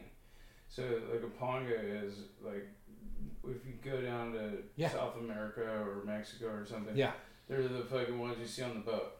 Yeah. So I grew I'll- up. I yeah. grew up with one of those. So my dad, he didn't want to buy me a whaler. But he's like, I'll buy you a twelve hundred dollar Ponga, and you know, put a little engine on the back of it. But those things are so freaking seaworthy, and the whole idea behind the Ponga was the UN threw a contest on who could design the most efficient boat for fishing resources off the beach of any coast. And that's why they're so long and skinny, so they can go through the surf and different. They got a lot of rocker and no, no- like a Yeah, Yeah. Dude, they're just freaking workhorses. So I always had one of those. So then I went to school in San Diego, and that's when like I started traveling Baja. Like, because I always went down to Baja on my dad's boat, but that's Were you when good? I know you had to get straight A's to get out of Utah. yeah. Were you good in school? Well, no, they put me on freaking Adderall for one year. No, or or what do you call Ritalin one year. I was the biggest dick to everybody I knew, like On Ritalin? on Ritalin, Yeah. like literally. But girls liked it more, like literally. I don't understand how that shit works. But the meaner you are to girls, the more they like you. it, it is fucking. That weird. is true. It is fucking. I mean, weird. I don't know if it's factual, So, but it's true. I, I think I had more girls friends that year, and but I was fucking super hyper focused on School. snowboarding and school, everything. But it wasn't me, dude. I fucking hated it. You Yeah. know what I didn't mean? make you Like, feel good, not right in the head. It was Who, just like who put you on Adderall? The Dude, it was because I had to fucking go away to fucking school, and like, you know what I mean? It's kind of like I don't know who the fuck did it. yeah, but they're like, hey, he's a problem. At the time, Yeah. it was like take You're your a problem. We need take to your like. fucking meds, and I was like, dude, all right, dude, this fucking my armpits are sweating, but I'm getting straight A's, like, you know, I'm up 20 hours a night a day, but I don't need sleep. Sleep's a waste. Tosh, what's two plus two? Four. but the thing was, is a bunch of people were getting kicked out of school for smoking weed and Mm. drinking and everything, and I was like, dude, you know what? I'm f- freaking like, I Focused. I get out of school at two o'clock, and I have a, a pass to Brighton and Wolf Mountain and another. So I'm getting in a, in a van at two o'clock, and I'm going snowboarding, and that's the reason my coach didn't want to take me. Because I would just terrify everybody in the car, dude. I would just fuck with everybody the whole time, you know?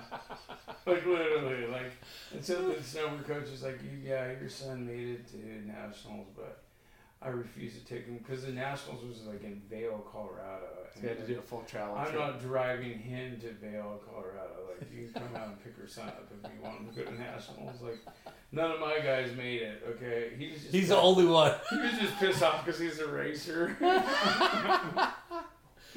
So you're back here in yeah. Newport. So, so I graduated from from Newport Harbor with all my buddies. And you went to school in San Diego, So then I went to school down in San Diego and and like college. College. What was it? So I went to a school called AIU, which uh, and my wife went to USD, and so anyway, I was gonna go into architecture because my mom's an artist, my dad's an engineer. I was into it at first, Yeah. but Architecture. then I then I found out how long architecture school was, and then I was like, okay, I'm going for international business degree. So that's what I ended up getting. International. But so, International so business my, my roommate, his name was Dave Solomon, and he fucking rips at surfing, and he's so good at the lineup, at talking to people, and everybody knows the guy, dude. So South Mission Jetty, dude. Normally, dude. South Mission Jetty. South Mission Jetty, you bet out South Mission Jetty, dude. You're getting your ass kicked out of there. Even though I'm with he he was accepted there, and I was living right on South Mission Jetty. Like so, I lived in on Westbourne in La Jolla, and then I lived in PB, and I lived in South Mission.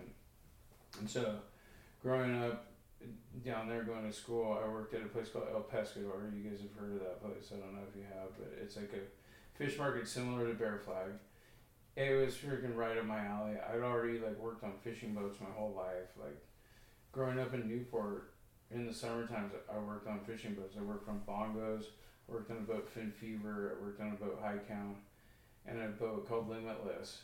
That was your that was your High job, school- your high school in- job. So in high school, dude, you make two hundred to three hundred dollars a day working on a boat, and then you can go out. Back then, Back then, fucking yeah. crushing. Oh yeah, crushing. yeah. Buying Hard surf- work though. But it, but it, yeah, Hard it's work, but buying skateboards, buying surfboards, Yeah. buying whatever you want. You know what I mean? beer. And I did it Dude, two hundred bucks too. a day today is fucking insane. Yeah, no, it was incredible, and it was El Nino, so it was like, dude, The water was the warm. fishing was fish nuts. we caught was so the better the Like- fishing, the better, better the boats did, the more you probably made too. like when the It's more customers work. when the customers weren't looking, I was chucking fish overboard like this because we had so much fish. They wanted to catch more. The hatches on the boat and the coolers wouldn't even shut, and they're like, "Let's just get one more." I'm, what the fuck are you guys talking about? You guys have sixty Dorado, sixty Yellowfin, sixty Albacore, sixty Yellowtail, and you want fucking what, what else do you want? Wow. Like, and a fucking marlin on board, and you want more? like, we don't even have enough Ziploc bags for this. Like, I'm fucking feeding crabs at this point. Like, whoa, look at that seagull. Because it's like, I gotta cut every You gotta cut. single one Yeah. of those fish. You gotta fillet all those things. But so, because I got good at cutting fish, when I went down to San Diego, I started working at restaurants, and that's how the whole thing came together. So I was cutting fish on a boat, and I got really good at it because I'm, that's what I'm doing every single day. and you, you had you had somebody that showed you like, hey, this is the route, like this is what you do, or you Well, kind of like, just figure out you watching. fucking- yeah, you watch, you figure it out. You know what I mean? It's like just like anything. dude. Yeah, and then it's this muscle So- memory. To backtrack, Well, backtrack a you little know, it's bit. figuring out your own style, dude. Just like surfing, just like skateboarding, you figure out your own style. Like what? Of, hey, of efficiency, filleting a fish. Yeah, Yeah. cutting fish. backtrack to when you were growing up here. Your dad is a boat builder, Yeah, boat Right. builder. Yeah. and what did you? So I grew up. I grew up on a boat. Yeah. Every weekend we'd go to Catalina. We'd go to Mexico. We'd go, and so literally And you fish. my dad has two sons, and my mom and my sister they are not deckhands. So my brother and I were the ones. Like, You did everything. Everything. Yeah. So you just learn at a really early age, freaking how to tie knots, what to do at the right time. And my dad's like a drill sergeant, so it's Yeah. like, dude, you want to get it done before he fucking tells you what you're doing Yeah. wrong. You know what I mean? So you're just on it all the time. I, I fucking love that. That's But you're fucking- learning. It's he's doing it for re, you know he's like that because he's like hey you yeah, gotta well, learn and, he has, and he, Yeah. he's freaking too cheap to hire a fucking captain to help. So But hey, how? maybe he's teaching us the hard way. I don't know. Yeah. That's what it's supposed to be like, right? How, how how like indebted are you for all those life lessons? I am totally indebted. And you know what? The thing is, is when you look back on it and you look back at the big picture of everything, if I didn't do that, and, and and the thing is, is like, you know, the the little things, yeah, of course, and like taking sailing and doing that. But even the these guys were monumental dudes. Like, so you did not want to let those guys down. Yeah. Especially like you know, like Gary Hill, for instance. I don't know if you know who he is, but he runs a fuel dock in Newport. He is the hardest working fucker you'll ever meet, you know. And when you're pulling up to the field dock and you left at freaking nine o'clock the night before, and you're pulling up at four o'clock in the afternoon, covered in blood, and you're refilling your boat, and you have that guy see you fucking work, still fucking working. He knows that fucking you're not a fucking pussy. Yeah. You know what I mean? Yeah. And that's what it is. Is like, hey, I've proven myself to so many different people that I put the work in to do it, to know. And then that's not even in the restaurant business. That's just on the boat. so the restaurant business is a whole nother thing. Yeah. You got to prove yourself. But because I was on, because I was a cutter on the boat and a deckhand and a second captain and all that, I had- I had responsibilities big time. Like, Yeah. As a young age. But you make good money. A lot of Yeah. responsibility. And So- so, Go ahead. So, so, like, the first job that I got was on bongos, and they're down in Basin Marine, down in kind of like in the back bay. And I was 15, 16. This is like right when I got back from Mammoth. And I love fishing, so I was like, I'm gonna get a job on this boat. You know, my brother was a little younger, and he's like, I want to get a job on the boat. And I was like, okay, well, I'm just gonna go down here every day on my beach cruiser and start asking for jobs. you know? And so I go down That's every it. day, and they're like, nope, not hiring today. And I'd be like, they'd be like, come back tomorrow. And I was just so stupid. I came back tomorrow, like fucking okay. That's what the man said. And you said come back tomorrow. Like you guys hiring? No, no. How many days do you think we get this guy to show up every day on his Yeah. boat? Yeah. And and, and Little then- punk. Hey, by day five, fucking, you know. All right, he's some serious. Fucking, Yeah. Yeah. Some fucking crackhead that worked on the boat didn't fucking show up, Wow. Yeah. and they're like, "Hey, guess what? It's your fucking lucky day, dude. Fucking, you're on. Be here tomorrow at four in the morning." I'm like, "Done, dude. Lock my bike up. I can be there at four in the morning." And so that kind of, st- but I like I already worked for my dad, so it was like You didn't Yeah. come on. You didn't come on. Hard work. on you, Hard work was nothing. second nature. Yeah, dude. second nature. but just somewhat of experience on like. Cutting fish? Yeah, Yeah, like- dude, no, I didn't cut fucking 60 fucking Dorado a day. No. That was like, okay.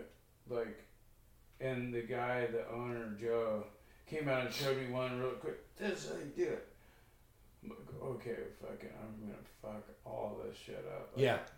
But dude, after a while, you just get it. You know Yeah. what I mean? Like, don't. The thing is, is the worst is to ask questions when you don't know what you're doing. Just freaking pretend like you know what you're doing, and eventually you're gonna figure it out. Yeah. Watch, watch, Yeah. Yeah. watch. Yeah. Pay And attention. Trial and error and trial and error Pay, to figure pay it out. attention and Yeah. and yeah. yeah. And What, what do they say? Measure twice, cut once. But but just having confidence in yourself too that you're gonna like like I might screw up a few and that's okay. I'm gonna figure it out. Yeah. Like you know, knowing you're gonna figure it out. So- is, so- on a few. you're that was your there. first job at the Yeah. So working on it's called boats. bongos. Bongos. Okay. Bongo sport fishing. And the thing is, is this guy Richard Ruffini, he's a fireman in Newport now. When I first opened Bear Flag, he came in just to scope it out. But like, so Richard, he's an Italian dude, but that guy is the guy you want on your side if, let's say, you were in a freaking accident or anything. Like, dude, the guy was the best boss ever. Like, and I mean, believe me, he got mad at me multiple times. Like, I was supposed to be up in the tuna tower looking for kelp patties, you know, like, freaking, that was my job. Yeah. And I'd be fucking sound asleep because I was working party the night before, you know, working. And he'd be like, you see that one? You see that one? And I'd wake up and it'd be right at this giant one right in front of the boat. Like, I'd be like, oh, fuck, what did I do? Like, but he wouldn't give me shit, you know. He was just, but the guy was just such a badass motherfucker. Yeah. Like a paramedic, fireman, born to be that dude, like a life saving dude. Like literally, if I had to pick one guy in the world, if I was in a bad accident, that would be the guy that I'd want. You know what I mean? That's the guy rad. could fix What was that guy's name? Richard Ruffini. Richard Ruffini. He's still a Newport Beach fireman, but he was my first boss. So when he comes in the bear flag, I always go, "You guys, this is my first boss over here, dude. I gotta freaking, I gotta freaking comp this shit. Yeah, dude. yeah, this yeah. guy taught me everything I know, dude. Pay respect. He was just fucking, and even his sister, like from what I heard, is like that. Like you know, and you just have it in your. It's your- in their DNA. They're just gnarly, Yeah, like- yeah. They can handle it all. Uh, he he is just calm under pressure and just highly focused. That's Yeah. what I love about this story. He's story. a is like, killer. you're you're you're He's a killer. you're talking about all these influential people He's a through savior. your life, you know. He's a killer, but he's a savior, but just right? Like he knows how to kill, but he knows how to like Oh, save. But just all these like, people awesome. that put a, a, like a huge impression on you that like they might have been tough at the time, whether it's an old boss or whatever, but they are just like Well, so far, Yeah. yeah. So far, the, the, the people that I, I feel like have made a huge impact on on your life today, Yeah. of course, your dad, right, and your mom a little bit, Yeah, right, yeah. and then fucking knife. Knife is fucking gnarly. Knife's been my dude. When that guy passed away, he went in for a hernia surgery and didn't come out, dude. Fuck, it was the sucks. worst freaking thing. something mild that thousands of people go through a day. Yeah. dude. Like it- not a life threatening surgery. Oh my gosh, it was such a bummer. But the thing is, is like, you know, when you know somebody's so good, where you don't want to see him in that other place ever. Like, Pain I never want to see that guy in a hospital bed. Like, I know that guy so well from Yeah. just his stories and his life. I I can let it go and Yeah. just be like. You know, like that guy. That's how he wanted. He didn't want anybody to freaking. Of course, And badasses don't fucking want that. no, They say, No. "Look away, no like fucking forget about me." Uh, doubt. They're going out on a ball of like some But- fucking Yeah, great like yeah. But you know. but the people that are gnarly in your life, your your dad, your mom, knife, and this guy Ruffini, like Yeah, they're I've they're had many, yeah, many, many, you know, mentors that Yeah. have. There's another guy, Fred Duckett, who, who was like a John Wayne dude of my dad's generation, and that's the whole reason that I got into the fish business. Really, was because of him. So working on fishing boats sucks. By the way, you're covered in It fucking guts. You're fucking, you know, every day coming in. You can't have a girlfriend. You make tons of money, but dude, Yeah. think about when you're out on the ocean and you don't have a fucking cell phone. What, what do you think your girlfriend's doing? Partying with a bunch of other people. Like, you know, Yeah. you have no control over anything. It just, long days you come terrible. out and you're beat and you gotta It's get up at four in the morning. Terrible. you're dude. sacrificing. Yeah, and then your mind's kind of going because you can't fucking. There's no land, dude. You're fucking. You're on a boat with a bunch of dudes. Yeah. So. um, anyway, I knew that was not the freaking lifestyle that I wanted, but this guy Fred Duckett used to rent. Uh, my dad's shop. My dad's shop was a, a metal shop right down the street in Costa Mesa, and he had a big wood shop, and he was building the fish market Del Mar, and he owns all the fi- Blue Water. Del Mar down south. yeah, down south, the Okay. fish market. And so he rented my dad's shop from him. And this guy was a developer. And this guy was like probably six four. Freaking, he owned a boat called the Pelakia, plank boat, swordfish boat. Badass fucking boat. Like one of the most badass boats there is. But the guy was literally like just like a John Wayne dude type of dude. And so when I moved to San Diego out of college, I worked for him at the Fish Market Del Mar. And You, you met him when you moved down. well, I met him from my dad when I was younger. oh shit! So I grew up with the guy. The guy was always peeling off hundreds. The guy was a developer, dude. But he had a You bankroll. full. He had a bankroll of hundreds that he just fucking peel off. You're like, I and like he was this the best sword fisherman. But he had other people doing it. Like he was just the mastermind behind it. Yeah. Duckett. He- Duckett. Duckett. He was just like a six freaking three, six four dude, developer with fucking unlimited amount of dough on him at all times. Like commercial real estate and developer, dude, shopping centers. okay. But he he got in the restaurant business. He actually took crab cooker's fucking soup and had it formulated from a lab to make the same soup. Epic. Like the guy was just fucking didn't give a fuck. You know, That's He knew good. he Let's knew how to out- like make money. dude, he just didn't give a fuck. He didn't give a fuck about anything, but he was just cool. You know Yeah. what I mean? Like. So you're down in San Diego. Sounds you- And Fucking so I'm really for, cool. I'm You work working for for his him down in? San Diego, and so I get a job at. The, I want a job as a waiter, and of course, dude, all my experience is in cutting fish.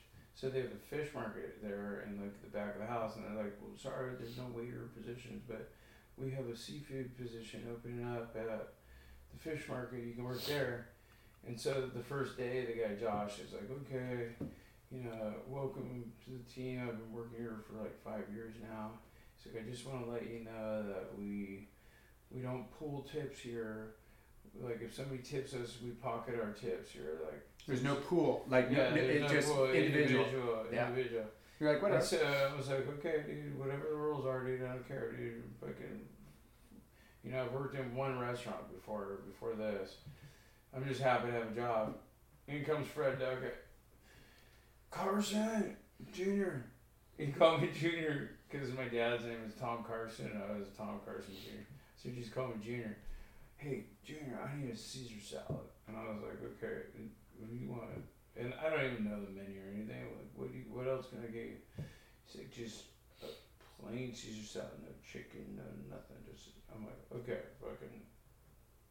Just learn how to use the fucking register, you know, put it in. Get What, what Caesar restaurant were you at? The Fish Market Del Mar. Okay. And he would just hand me a hundred bucks. And the fucking every Keep it. fucking time. And then Josh goes, goes, What the fuck, dude?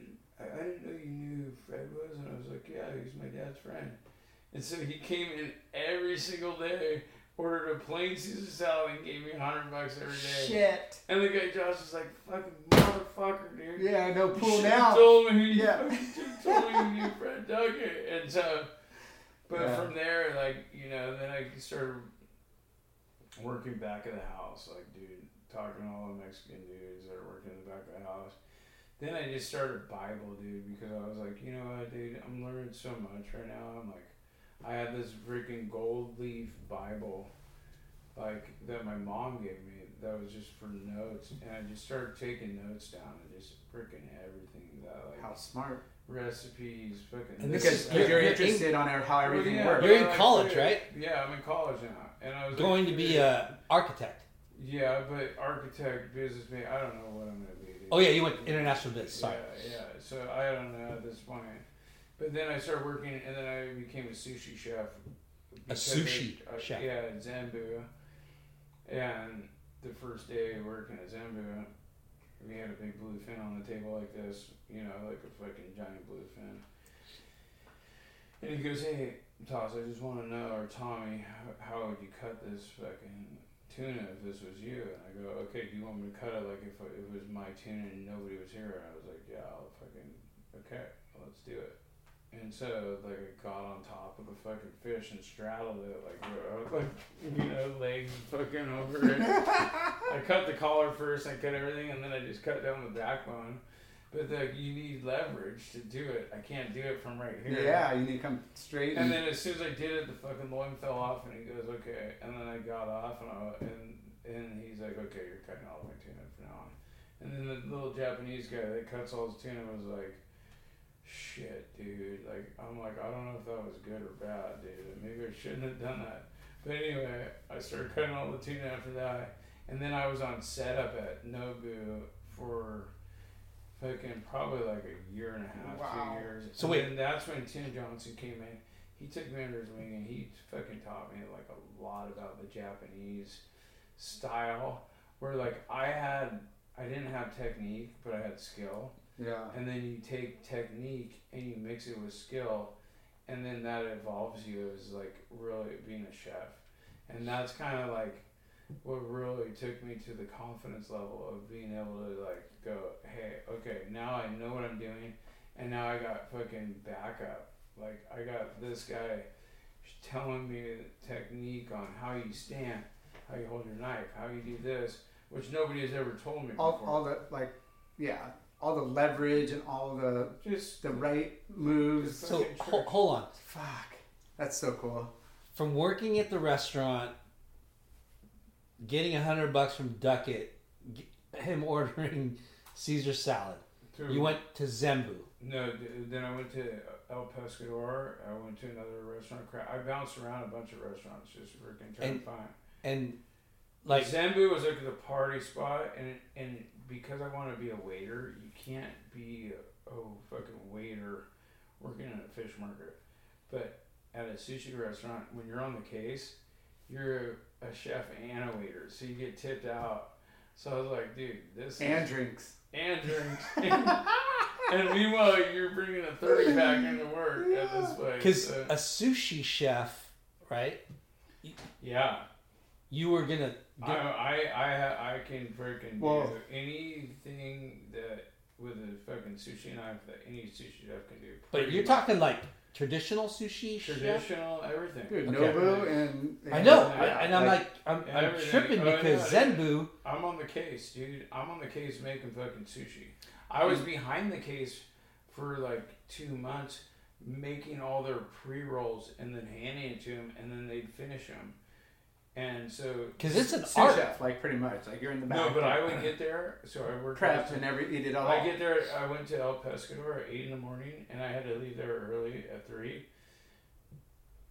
I'd get to Zenbu at three, and I'd work till six, and nobody would get there till six. So, from three to six, I would set up all the all the sushi cases. So Yeah. it was like a horseshoe of sushi cases. All the fish was in it. Everything was cut. Everything was done. Yeah. All the salads was made. Everything was fucking done. They had to walk in. They were the. They were the. just They were the performers. They were the Yeah. artists. They're the artists. You, you, you would that's lay it all up. do. And Yeah. literally, he would taste Yeah. the rice and go fucking. You Had didn't the cut the right. You didn't cut the fucking rice right. Wow. You didn't fucking do this. And I'd be like, So dude, was Zenbu like a, a, a famous sushi spot? dude, it was a party spot. Party spot, USD. okay. And but, then but Tim Johnson was six four with green eyes, and his mom wrote Sushi for Dummies, and the guy was the best sushi chef I've ever met in my whole life. Hmm. And he Tim me what? under Tim Tim, Johnson, Tim Johnson. and he and he's a surfer from La Jolla, dude. Fucking Wow. badass. Anybody that's six four or six five with green eyes that's Japanese. You fucking give us a little respect, dude. Yeah. Dude, Wait, the guy's like royalty, dude. Yeah. Somewhere, somewhere along Well, the line. I mean, just. I mean, how expensive like sushi and, and like fresh fish and like how It was delicate like it it was like Like it was like the no- margin of error It was to the like Nobu you just down wasted like I mean you just wasted thirty dollars worth of food because you didn't cut it you know like I get the So- pressure's got to be crazy at first Dude, it was So a, what were it was you- like a Nobu of La Jolla, but it was more of like a party Yeah. spot. But they, they did everything custom, like things lit on fire. Like, I mean, dude, it was a hot spot it was fucking fun. yeah, bougie It party. Studio 54. So, Okay. so from Zenbu, Zenbu is kind of like uh, I'm trying to think of the right word, but Zenbu is was kind of like a, a spot where you where you are like grounded, where you learn technique, you learn everything, you learn all like the the ropes. Yep. So, so really, like after that, I had a lot of confidence because of the people that I was with there, and like what I learned for for being a chef and being on a case. Like when you're on a case and you're dealing with customers, and people are requesting different things, rolls, scallops, this, that, bluefin. Like you pretty much figure it out, you know. And of course, I had friends coming in, sitting in front of me, which was even made it more fun, buying me drinks. But it was a fun place to work. Bottom line, it was. Were you making good money? we're making good money. We're making crazy. More money than working on a boat? We were walking with five hundred dollars a night, like Jeez. easily. And so, Epic. Did you know that? Well, I mean, the, the the head guys were making way more money, you know. So I was still like what you would call a, a pinhead, like on a boat. a pinhead on a boat is the deckhand, you know. Yeah. But at the same time, like they knew I had skill, and so they were like they were bringing me up. They were they were How many- They took me under their wing. How many white guys were chefs? Dude, there was a couple white guys that were chef, but Tim was the master. You know what I mean? And If Tim is half Japanese, or if you saw the creations this guy could do, like nobody could compete with this guy. He was incredible. I mean, did he own the restaurant? Or No, he didn't. Matt Reimel owned the restaurant, so Reimels was the one. And then so um, from there, I moved home, and my wife was in the mortgage business. She wasn't my wife at the time, girlfriend at the time, and she was in the mortgage industry. And now we're getting into like 2007, and so I told her that I wanted to open a fish market, like, and she's like, yeah, yeah, yeah, you know, follow your fucking dreams. She was very supportive, actually, like, you know, more than like a wife making twice as much money as you should be. You know, like, how are you gonna fucking afford Yeah. to take care of me? And so she knew what my dream was. Like, hey, I'm gonna open a fish market. And the way I looked at it in San Diego was like, hey, San Diego is so spread out and it's so hard to be focused. And coming from Newport, where like I had Volcom, I had Quiksilver, I had fucking Pat Tenore with RVCA, I had all these mentors that were running businesses that I could look up to and see how that they're like marketing and see how they're running their shit, which really helped me. So I was like, you know what? All I got to do. This is a different angle, and I'm it, it, life's angles, dude. Like Yep. being a boxer, dude. If this angle doesn't work, switch angles, and fucking this angle will work. So, in 2007, I was working. Well, I moved home in 2005, and I started working at Bristol Farms.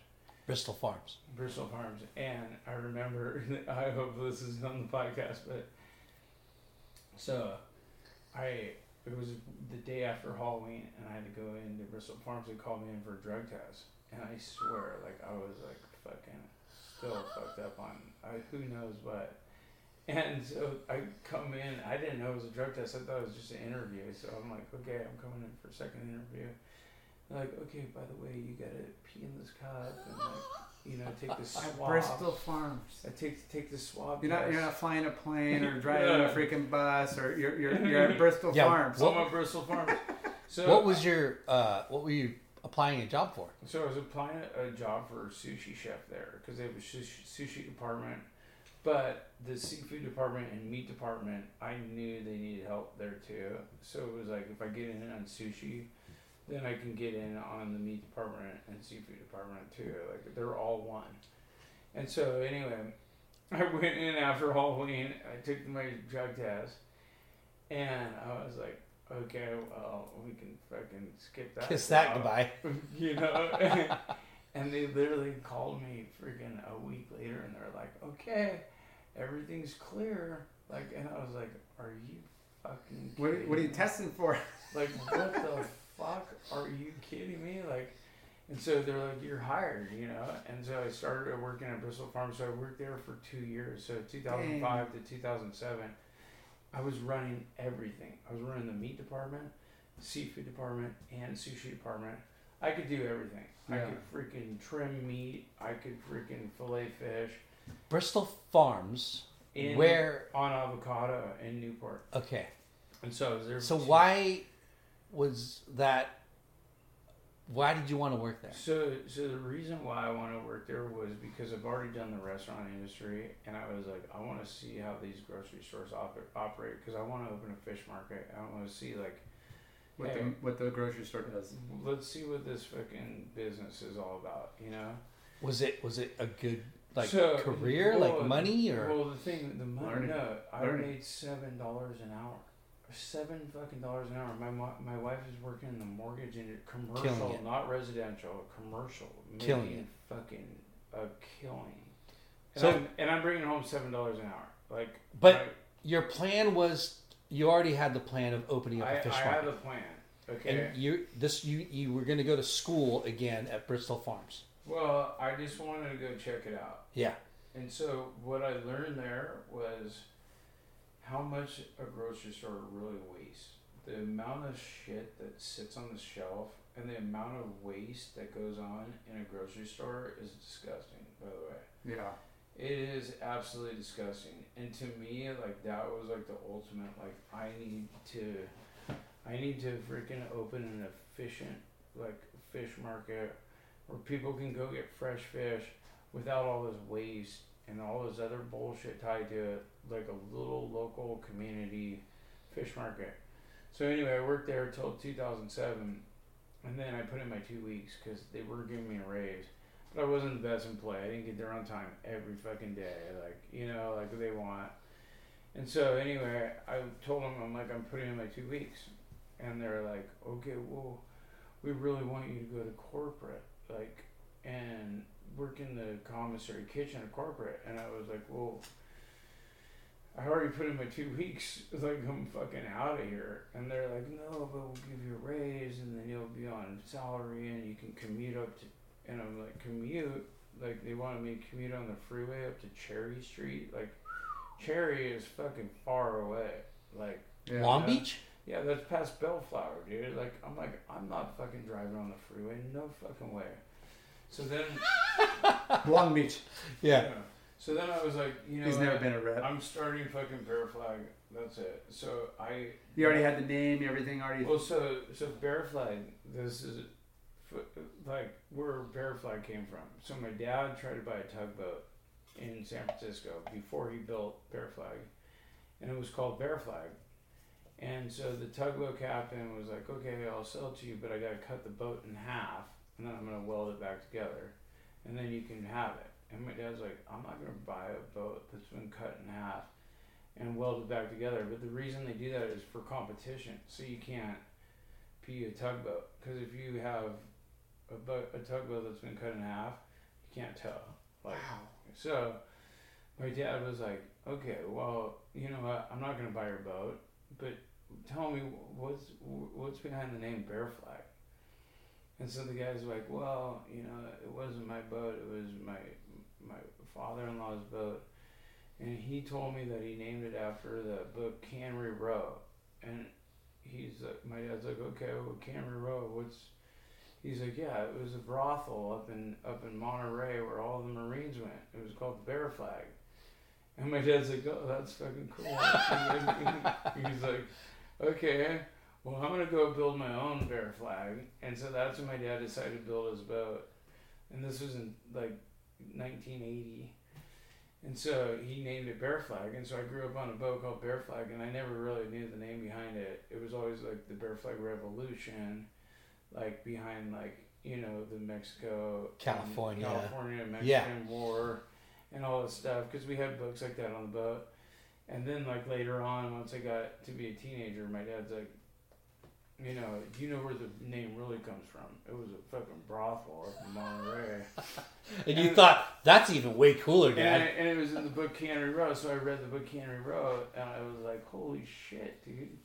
They refer to the fucking bear flag the whole book. Like, this is fucking cool. That's right. And then, so the first bear flag was I signed a lease with this guy, Darren Wilson, and he had a couple properties down in the Cannery Village, and he was just he was working with somebody else too on the properties, and he was a property manager.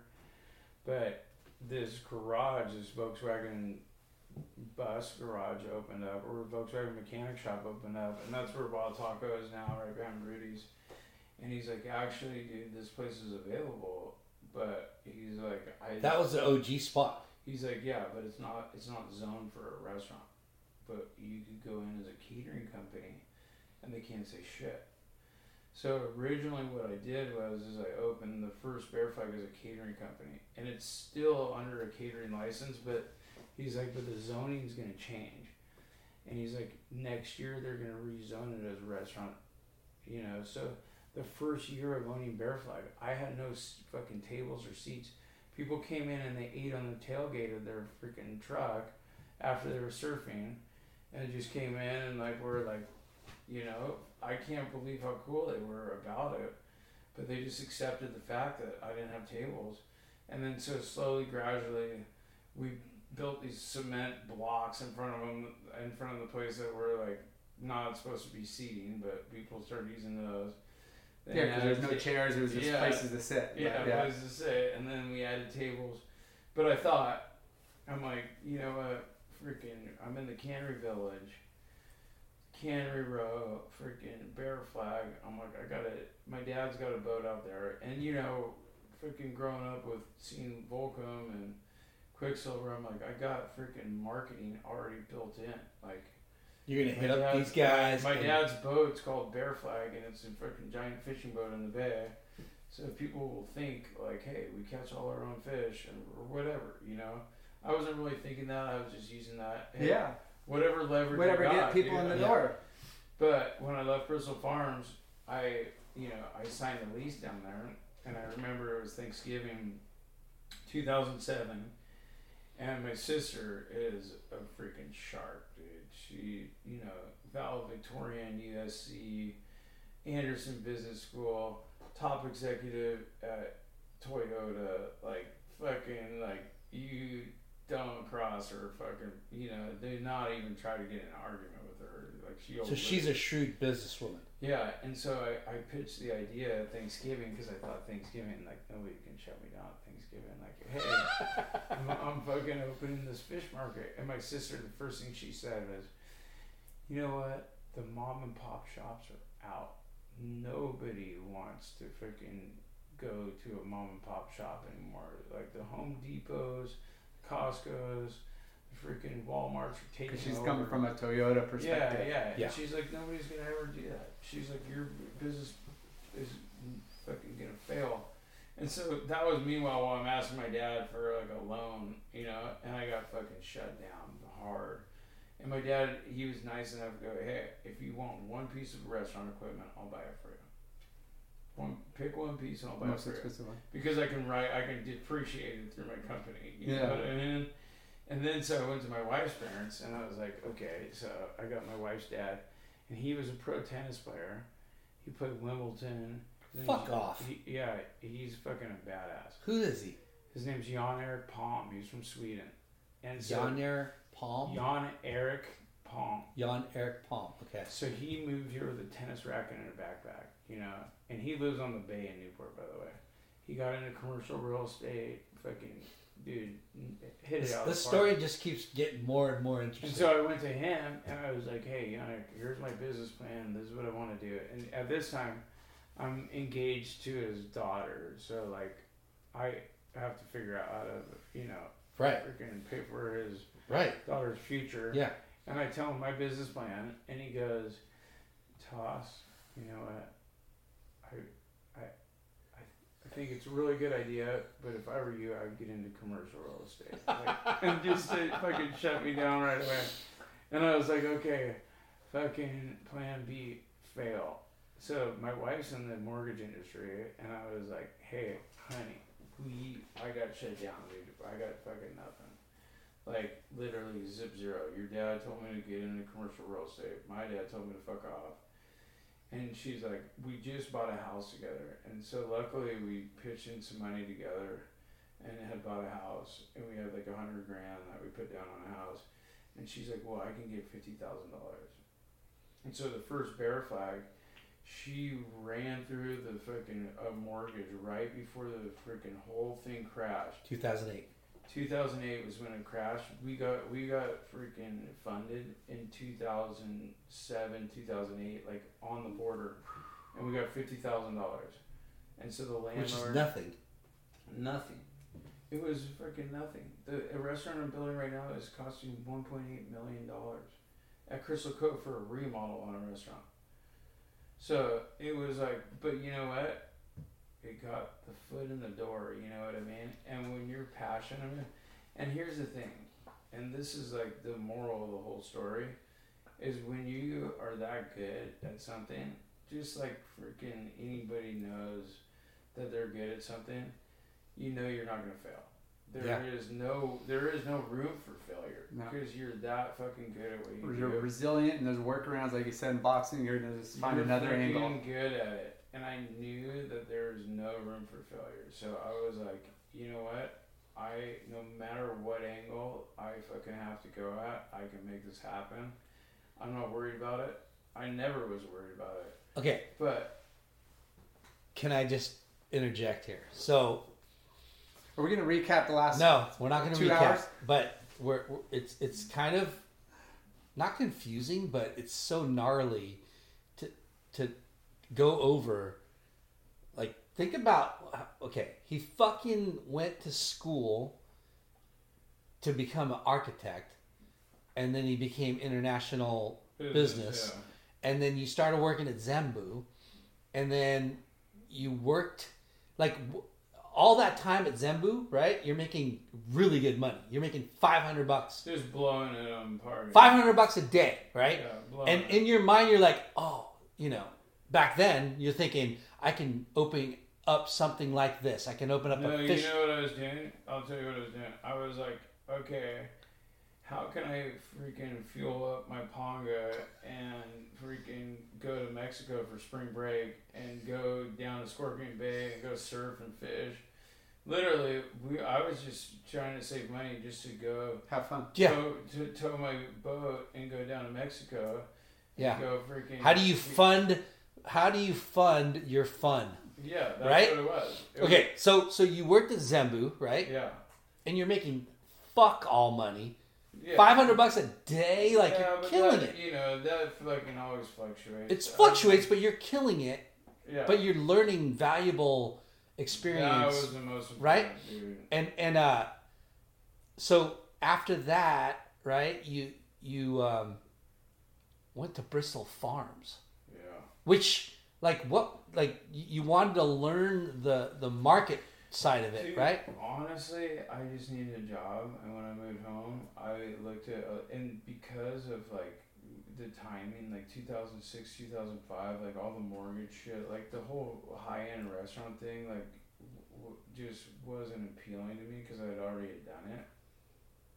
And I was like, you know what, like, hey, let me figure out this one more side of something, like, so that I know what not to do because So your your your uh, your thought though was eventually opening up a fish market, right? Like a, a market. Yeah, all, when once I was in San Diego and like working at all Like a grab places- and go, like poke, Yeah, like I was taco, working on these like places, something small. like, What's a what's attainable? What can I do? That's not and really- crazy overhead. You're not opening a party sushi restaurant. You're just like, Dude. I, I got a niche. Yeah. I know how to fillet fish. I know how to buy. I know what to look for. Yeah. Let's start here. I don't want to reinvent the wheel. I want to make the wheel spin better. And the thing is, is like when I was a kid, working on fishing boats, I'd go pass out bags of fish to everybody, like because I had So- so, much fish, and everybody would be like, "Dude, that's the best fish we've ever had." And it's So like, why didn't you like aspire to be like a fucking like fisherman uh, charter captain or you know what I mean? because I did that, and that is the That's most rough. It's terrible the, the, the ocean was a rough Got it. Got it. Dude, you're away from your fucking He- family. You're away from. He wants the everybody. billfold dropping hundreds. He wants to do what fucking uh, Duckett did, Duckett. Yeah, right? But dude, Duckett dude. did like commercial real But, estate. Which but comes the thing full is, circle. but hey, you know what? I got the harpoon boat, and and he Ducky had a harpoon boat, and our harpoon boat this year, freaking outfish everybody. So number two has fifty two fish this year. We have over hundred fish. I got the best team set up. I got the fishing when I want to go out and go fishing. I got it set up, and and the reason I have it like that from watching the freaking older dudes fucking do Yeah. pave the Show you the way. I, I and that's the way to do it. Yeah. So And okay. hopefully, and hopefully that I have younger guys looking out at me that I can take. And there's a lot of them that I've already taken under my wing, but still, these fucking legends live on. You know what I Yeah. mean? And that's how it works. And you have to be able to like continue Yeah. and pass the torch Yes. somehow. And Okay. there was nobody really doing it That's in the area So- that I which was is- in. Which is so, So you you never really knew what you were gonna do today, like. No. So okay, Fucking happen on and going back, right? Like, you you left Bristol Farms, Yeah. and Just went 50 for it, grand, dude. they went and, it. you you there's a Fucking went for spot that was zoned for Well- catering. You can do catering, Well, hey, timing's everything, and this is what happened. And you can't buy but time. but toss time the, is the, everything. the bear flag thing. You got the name, Got right? the name, yeah, and you, you had the name in your head. yeah. What was your business model? Like what what were you? You were going to be a fish market. Sell the freshest fish there is, and also have a restaurant because the thing is with seafood. catering. No, not fuck catering. I have a food truck. That's a whole other story. but seafood expires. Okay, Yeah. so if you're not selling seafood and cooking it, you're making a big mistake. You know, and I knew Santa Monica Seafood was fucking selling the fucking most expensive fish. I'm like, what do they do with all the old fish? What the fuck? When you don't sell the fish, where does it go? So the whole business model of the grocery store and seeing how much waste happened at Bristol Farms, I was like, how do I come up with a more efficient model that will work where it's not old fish, it's from yesterday, but it just needs to fucking be cooked. It needs to go fucking out the door. Yeah. So you need to rotate and and like so then I started putting all the recipes together and tried to come up with a very efficient business model that would work where there is no waste, where I'm not throwing things in the trash.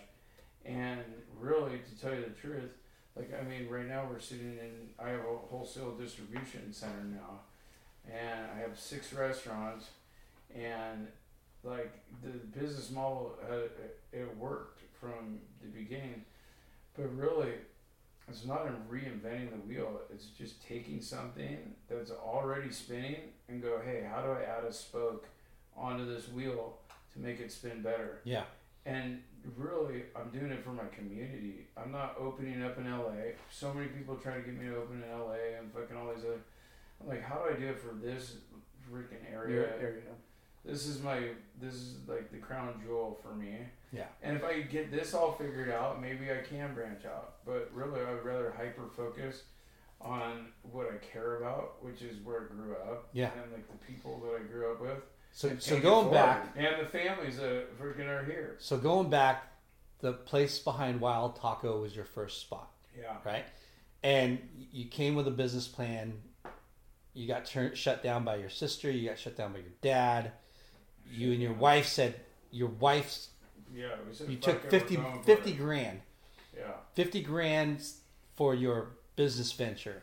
yeah And what what did you do? Like like we, we freaking we signed a lease right there. We converted it. The landlord kicked in like thirty or forty thousand dollars on a remodel. And dude, I mean, if you saw the place, it was the simplest. Simple. yeah It was the simplest. I remember. Ever. Yeah. yeah Yeah, but we outgrew it quick. What what piece of equipment did you have your dad buy? A big fridge? Fish case. Fish case, last fish Ten dollars. Yeah. And you know what I did afterwards, which is freaking kind of mean, but so I moved the business to Lido because I had to because Yeah. we got maxed out, and so that fish case was freaking obviously uh, Outdated and freaking outdated and not, Gnarly. not not necessary anymore. So I put it up at a shop and I freaking parked it right at a shop and I'm like, you're the one that said that you wanted to depreciate it. Here it is down. and it sat there for about two years and I had to get a tow truck to get it out of there and go, okay, I'll get it out of here. I'm like, I just So- want to make sure you depreciate it all the way. So you you did you come out of the gate swinging and it was a successful business or like tell Well, us dude, about What I did 'Cause it's like right like, during- dude, you know, I did the Volcom model, dude. I got a fucking patch made and I put it on a hat and I fucking started passing it out to people, just like fucking Volcom did. And I started guerrilla marketing and I had fresh fish. And I had a bunch of friends in the in the local community that Mhm. helped, and I tr- trying to Hustle. do I'm trying to do healthy food. You know, we're like literally we cook all our fish in coconut oil or olive oil like so what we're trying to do is just bring back the instead of like all the kids going to freaking Fast food Carl's and Jr. shit. and getting McDonald's. yeah freaking uh, eating chicken, all the chicken preservatives stars and yeah after they serve like come over and get freaking fresh fish that we just pulled out of the ocean and maybe that will inspire you to like you know go on and freaking become a water polo champion or something else Yeah. you know Navy SEAL, whatever it is. Yeah. Okay, but so so supply that local fresh fish to my community is the goal. so that location, first location, and you moved to the Lido Isle. Yeah. The the And so everybody told me I was an idiot for doing that. Everybody fucking every single person I talked to.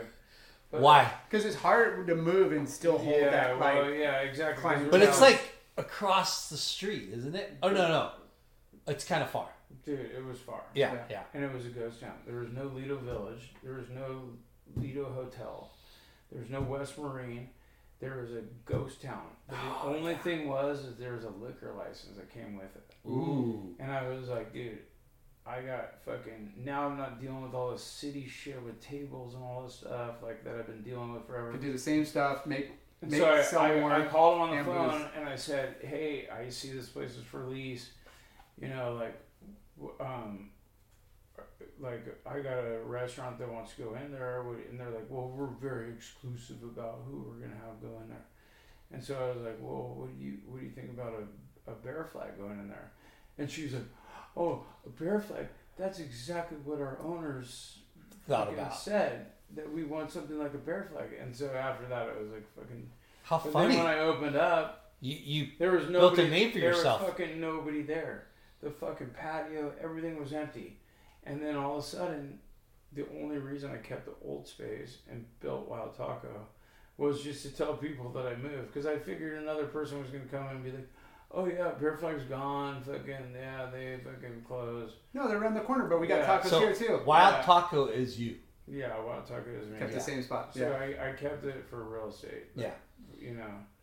And so anyway, at least we could tell people where we moved, you know? Yeah. And so anyway, and then they built the Lido Hotel. They built Lido Village. I opened up a place called Circle Hook and Really? Dang. and Circle Hook's right in front of where we park the commercial boats. So I have two commercial boats, the Bear Flag one and two. So I got a tuna boat and a swordfish So, boat. so at what point do your your sister, Fucking your dad, guy. your father-in-law, and everybody's like, Oh, they- okay, hey, we want to they on your joined the business. team. They joined the team right away. they knew I was Hey, when, serious. when's when's the uh, next location we're in? Right, family. This is a bill right here. You guys, I'll give you this one. I got lots of them. What is this? This is a swordfish bill. Dang. I'm taking this, Lar. Fuck you. I got two of them. Whoa, look at the guy. Dude, I'm taking this one. He uses Okay, it as you what? can put a coat What of the heck? Put a coat of bar. Are you kidding me right now? This is epic. Get out of here. Just- This is mine. Get out of here. This one's actually cooler, dude. What? Wait, wait, wait, wait. Bro. Dude, this thing's way Yeah, those are the bills off the fucking swordfish. We bleach them out and that. Dude, that's fucking insane. So, hold on a second. How long after your first location, you turned into Wild Taco, you, you got Lido. Then I opened Irvine Company. Well, no, I opened the one in uh, where Wild Taco is the original one, and then I opened the one at Irvine Company, Crystal Cove. I've been there for 12 years. So now I moved next door. I'm remodeling that place. So I opened up a place that's three times the size, full bar, fucking crazy. Yeah. Great. Wait till you see the store. It's gonna be the At mega. Crystal Cove. At Crystal Cove. It's the mega store. Did Lido, Wow. was that's a third spot? So Lido, Lido, the original one was where at Wild Taco. Yep. And then we opened up Lido, Okay, Lido. Okay. and then Lido Village, that area that was dead. Yes. The And all the- owners of that owned Pacific City, and they were looking to buy that. And when I moved in there, they were like, "Dude, because fucking Bear Flag just moved here, we're gonna buy that center." They're like, I, "I'm telling you, You, you helped them make that decision. Yeah, they're like, Yeah. dude, I can see the foot traffic, dude. We can fucking, we're gonna buy this place, and Yeah. I want you to open up a spot in here. And I was like, okay, I'll do it, but I want a fucking dock slip in front of it to do it. So then that's when I got the dock slip, and that's when the freaking boats came in. So now we have two commercial Epic. boats. Fuck. Yeah. You you finagled that deal? Yeah. Not finagle, but finagle because you Yes, brought finagle. You, well, circle hook he is brought fucking great. business. Circle hook is freaking. That was a And what is dead- circle hook? What do you? What is So that? circle hook is like an oyster bar slash like freaking little hangout on the water. And that's yeah. yours too. Yeah. So and then the That's boats its are own- parked right in front. It's its own brand, you know, but it's very similar, but more of like an oyster bar. Yeah. God, we used to love the little one up in Newlands, and a little slapfish one, the little oyster bar right there. And it Yeah. went away. It was quick and Yeah, but sh- he's right quick. in the zone. I know, but I'm everything just- that makes But it. Oyster bars the aren't- catwalk, dude. Yeah. It's the catwalk. Okay, now. so- oyster bars are freaking. I love them. I love them too. So from there, let's go back to surfing. Yeah. Go back to surfing because this is. we this always is go back about. to surfing. I know. Yeah, I love it. So, but dude, ha- having the boats, you Yeah. know, and having the boats, like, so I grew up. I don't know if you know Joey Marshall. Yes. But Joey Marshall's a good friend of mine. Yeah. And he's freaking a badass. Well, His he's got a brother. Willie Marshall. Willie Marshall, yeah. Willie. So And Willie is Bliss and Yeah, yeah. No, Joey's Bliss. Willie's Welcome. Willie's Volcom. Who moved to Australia? Willie. Willie. Yeah, Willie. Okay. So, but but Joey, like I met him because when I opened Bear Flag, Bliss was right behind him, right? Yep. And so I That's already knew Joey really well, but like so, but Joey's a fucking charger. I don't know if you know that Yeah, guy. yeah. Fucking charges fucking big waves. Him, Blackman, fucking Ecker. Like, dude, Yeah. those guys are fucking gnarly. Yeah. So because I had boats, like I'd always go fucking Catalina out Island you know, and- surf San Clemente Island with these Yeah. guys, and they'd fucking drag me out there on fucking these giant swells, you know. And so Joey, just to fucking say it, that guy is not scared of any fucking waves there is. So like you know, we'd be on the backside of San Clemente, it'd be twenty foot, and I'd be in the shoulder. You know, my pong is covered in foam, by the way, because fucking like literally the backwash is like covering the rail so people will drive by they don't even see the boat like that we're there and so we're just sitting there cooking burgers waiting for the swell to fucking wait for in the right time but you know that's what's really cool about growing up around here is that you have access to like that kind of shit like Yeah. san clemente island I don't know if I should say it all out. Skunk Point, like freaking, Channel like Islands, Channel Islands, like that kind of stuff. Marmettos, like, you know, and that's the coolest thing, and that's really like what like my lifestyle was designed around, like being able to. I don't want to be a boat captain. What I want to be is have access to all these little spots, being able to go out and freaking lobster dive and be able to go catch fish, be able to go surf San Clemente Island, go be able to surf Skunk Point, and like have access to my backyard, which is like the national forest for me, which is Dude, so those islands are. I mean, if Dude, you, and, so and the thing is, is there's caves, and there's freaking hieroglyphics, and there's so much shit, and there's so much history out Yeah. there, and it's fucking really cool. And right now in, in my life, I mean, I wish I was younger, but like for the last ten years, I've been able to do that with like some of my best friends. Like go out, fucking surf San Clemente Island when it's fucking heavy, watching Navy SEALs just go fucking over the rails and fucking tumble and not even fucking care. Like holy shit, that guy just took off on a twenty foot wave and tumbled down the face. It didn't even phase him. comes you out know? Yeah. all psyched. You know? But like, you know, those are like Kirk Blackman, dude. The guy influences me, dude. I saw that guy fucking get seven in and outs on one wave, fucking out of the Channel Islands. You know what I mean? Like, Yeah. This guy AJ fucking charges too. Like, but that's the cool thing about living where we live, having our backyard and having like, hey, during the pandemic, everybody bought a wetsuit, everybody surfs. You go to fucking Blackies, you can't even fucking paddle out, Yeah.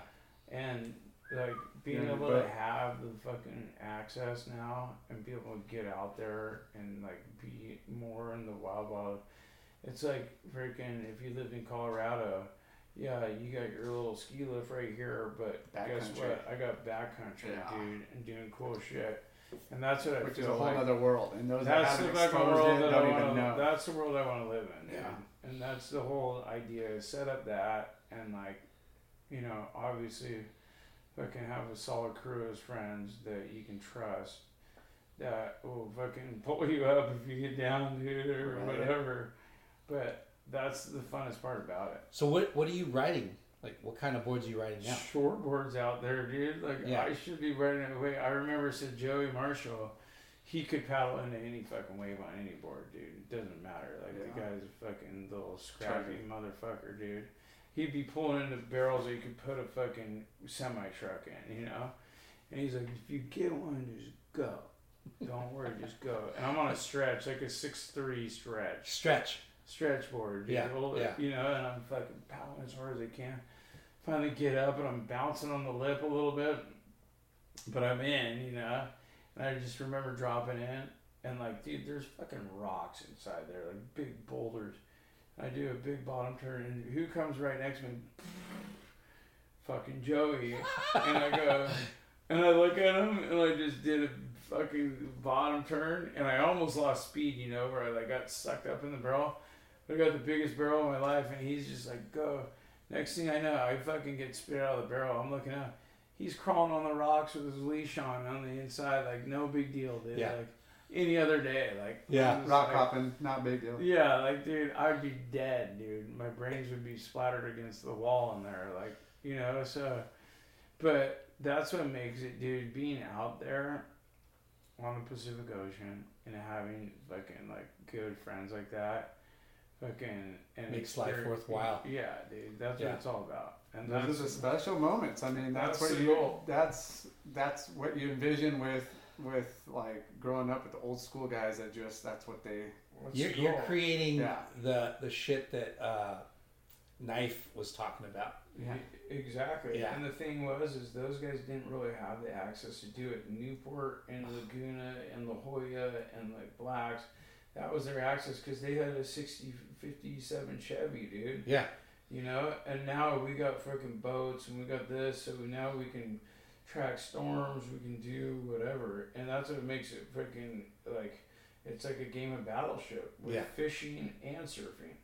Like you're playing the wind, you're playing the tide, you're playing the moon, you're playing everything. Everything is a factor when Yeah. you're dealing with it.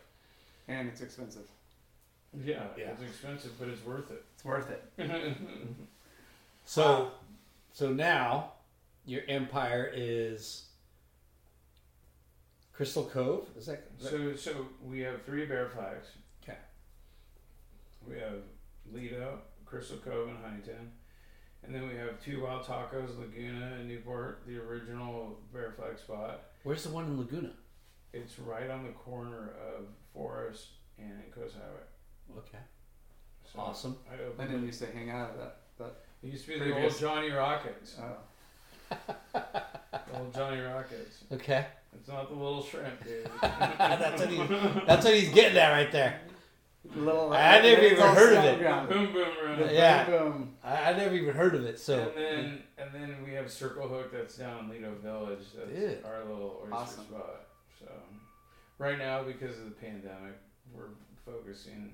I'm rebuilding this restaurant right now, and it's fucking. It's gonna be amazing, but The Crystal Cove. yeah, dude, Yeah. it is so crazy how much it's gonna cost. dude. But that that's a very affluent area with with great traffic. Yeah. You got Mastros. Dude, you got a- you got yeah, Javier's, Yeah, Yeah, Mastro's. we have a built-in clientele. yeah. You you have people that just don't. They just want to come down the hill and straight there, and then Yeah. right back up.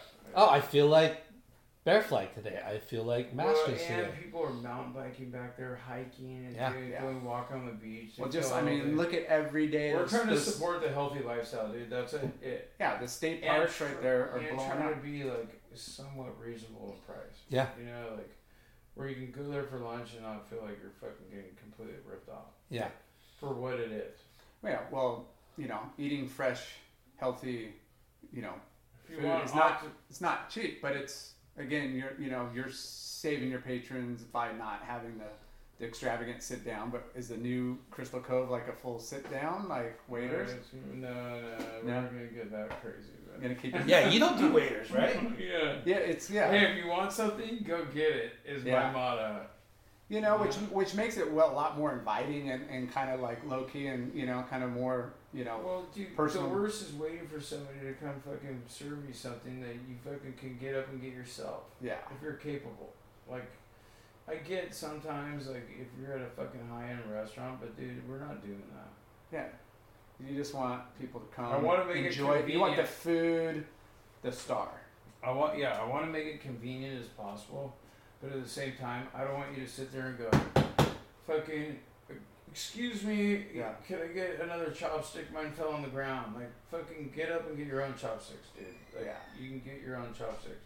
And your kid's chopstick fell on the ground, get their fucking chopstick too, because, like, I'm not gonna, I'm not gonna cater to like everybody's need, especially the way Newport, sorry, is turning into. Like, I'm not gonna do it. Yeah.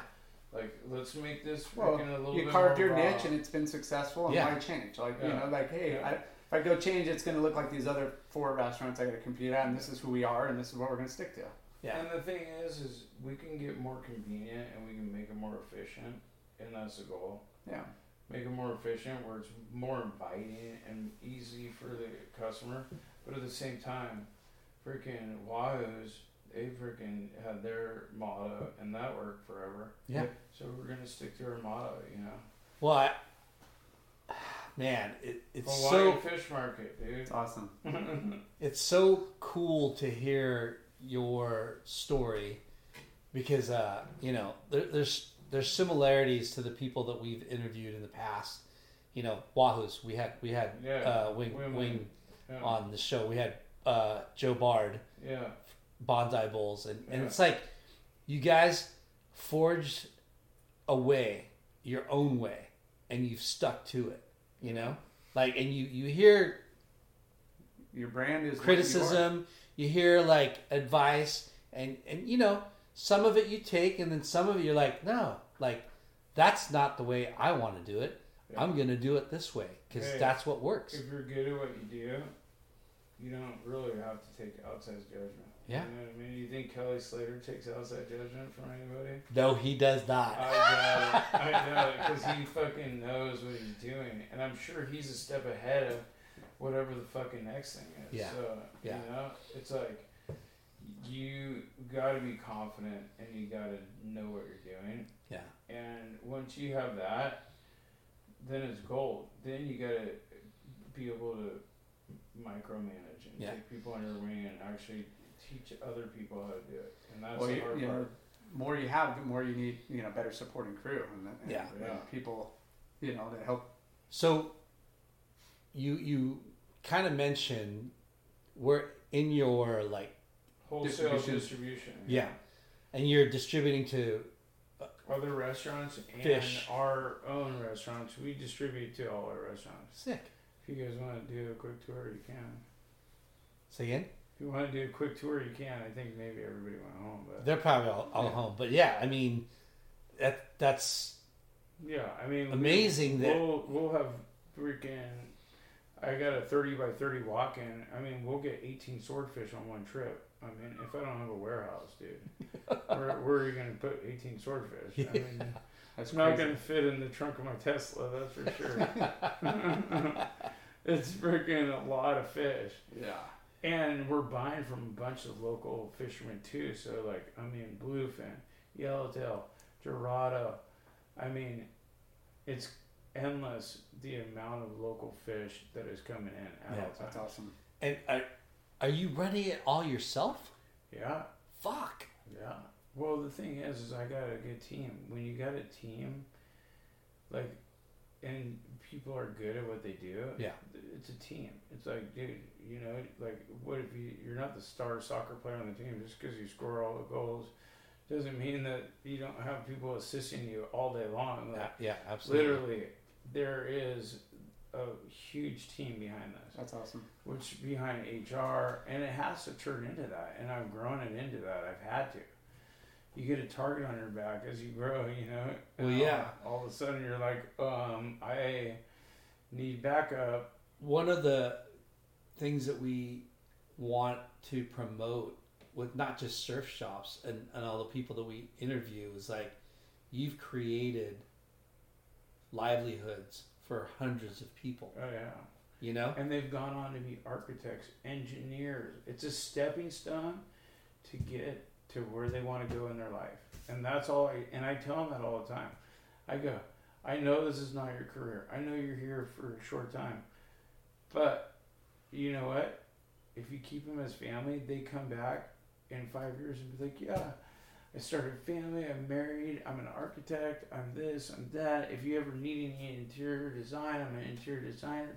If You ever need this?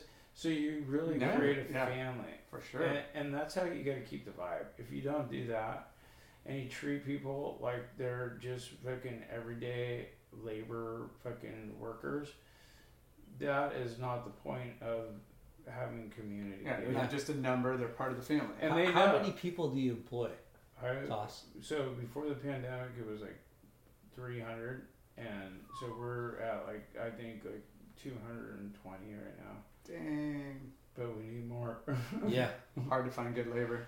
Well, you- you it- have- we got such a good team that I'm not worried about it. Like we have a really good team, but it's just filling in the blanks is really Yeah. hard, you know. Yeah. Wild. Would you ever thought like in Uh, two, from 2007 to 222, you'd be No, like no, you'd have no, no. 300 plus employees at one Dude, point. yeah. it's it's a Couple honestly bows. like it's a really fucking amazing, you know, well, Cin- Cinderella story that you worked hard to, to build. Yeah, But it's so cool because like you're a surfer for the you know for one, and and well, uh, that's where the soul comes from. Yeah. you know what I mean. And that's what people don't realize is freaking. That's where it all starts, dude. Is having the fucking soul, and having that vibe is something that you're you're not born with. You freaking maybe some people are born with it, but you learn it from growing up in like a beach environment, where from learning from older people, and they embed that in you yeah and it's important, dude. Soul is everything. Yeah, and I think the beach, the coastal community is like definitely feels like it's got a lot more soul than other areas. You know, like it's just definitely like people Yeah. live here because whether they're surfers or not, like you know, obviously it's, Yeah. it's beautiful and, and expensive, but you know, like I think it draws out a lot of like history and 100%. you know that coastal 100%. vibe is is something where they they sell it everywhere where there is no coast. Like Well, they dude. they sell our lifestyle everywhere around the world. what what what boards are you riding right now?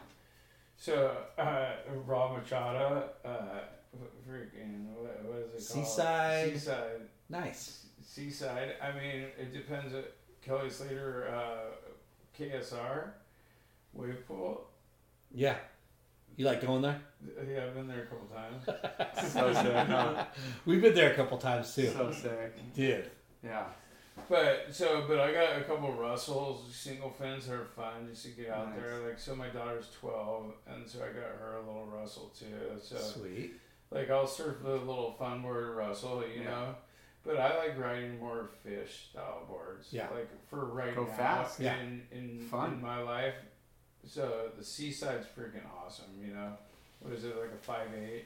Yeah, I ride a couple different boards. They're all kind of the same shape but different. Yeah. I ride fishes. I, I have a spark plug from Tim Stamps. I haven't I have that. a, a Zip Xanadu from Xanadu. Yeah. Uh, I- I got a couple like normal, almost short board. you know, high performance. Gotta have a lot of boards. JS, I, uh, JS Industries. Yeah. What, And- what are they gonna hit the crypto? I'm sorry, dude. I know a lot of people. No, dude, who But cares? that fucking when you spring off the bottom turn on one of those Hypto Kryptos, yeah, You just can't have any chop with those things. But those boards are so freaking fast. And if you everybody was riding them if for fucking the- a long time. if you set the fins up, like uh, yeah, the bats, like and all that, like you know, like with the stretch boards and all that were super fun. But like the Hypto Krypto, once I start like, cause it's just like a little almond shape, like. Yeah, But the thing It's is- this works Did you do everybody. uh, two plus one? Like, yeah, Two big freaking fins and the- epoxy, yeah, dude. But that's like the the best. But with the small trail fin, dude. Yeah. I, I like the smaller fin Yeah, in the same back where you can freaking release. Yeah. And like, It's like riding the fastest shortboard, but you're on a fish. yeah, but you get up on your feet so like it's just like because of epoxy, you paddle in, and it's just like, dude. I mean, Yeah. at this age, you just want to go fast, and then the faster you go, the better the boards work, anyway. So What, when like was that's, the first time you surfed the ranch, surf ranch? I surfed it. Um, the, uh, when was this? Like, I think it was two years when there was a fire there. I don't know if you remember, but No. like you could document it. It was in the fire. I think it was two years ago. And I went with a bunch of real estate guys, and my roommate Dave Solomon rips at surfing goofy foot. He's the guy that I told you that could paddle out at South Mission Jetty, and Yeah. everybody would be like, yeah. yeah, dude. He- fucking, he- what's up, Dave? How's it going? And then I would take off and get the best left of my whole life. Fucking sliding tail, and they'd be like, "Yeah, go home, you fucking kid." and then I just paddle right back out and just wait, wait, wait. And I, I knew what to do. dude. Yeah. it's just fucking part of the deal. But so anyway, he booked it at the surf ranch, but he's in real estate. He lives up in L.A. And he brought all these like fifty-year-old, sixty-year-old That know how to fucking real estate Yeah. guys. So And you- you I'm just- in a fucking heat, and these guys fucking waves. missed every wave, every which way. I got forty-five waves my first time there. I couldn't believe it. I was just like, my This leg. isn't. This is this is not poaching. This Yeah. is just like And you know what? To tell you, I didn't even like having the first wave because it, all the like tension of like, all the pressure. Yeah. this is your wave, and then when you're like, oh, this guy fell. I'm fucking. It felt like I was at 54, fucking taking off on a wave. You know what I mean? Yeah, 40 waves on your first day. Oh, dude, it was incredible. Yeah. dude. it was incredible. Oh my god. Nobody could fucking stand. And I went. I don't know if you know the DJ Kaskade, but he's a fucking very famous DJ. Him and deadmau5 are like fucking about the same. DJ. Kaskade. Okay. Kaskade is bigger than deadmau5. Okay. You know, so he was with us at it, and he the first time surfing. And dude, he was fucking ripping on this fucking long, and he never even surfed before, and he was catching waves. But dude, these other guys, fucking couldn't do. How it for many their people? life. There 12, was- 10?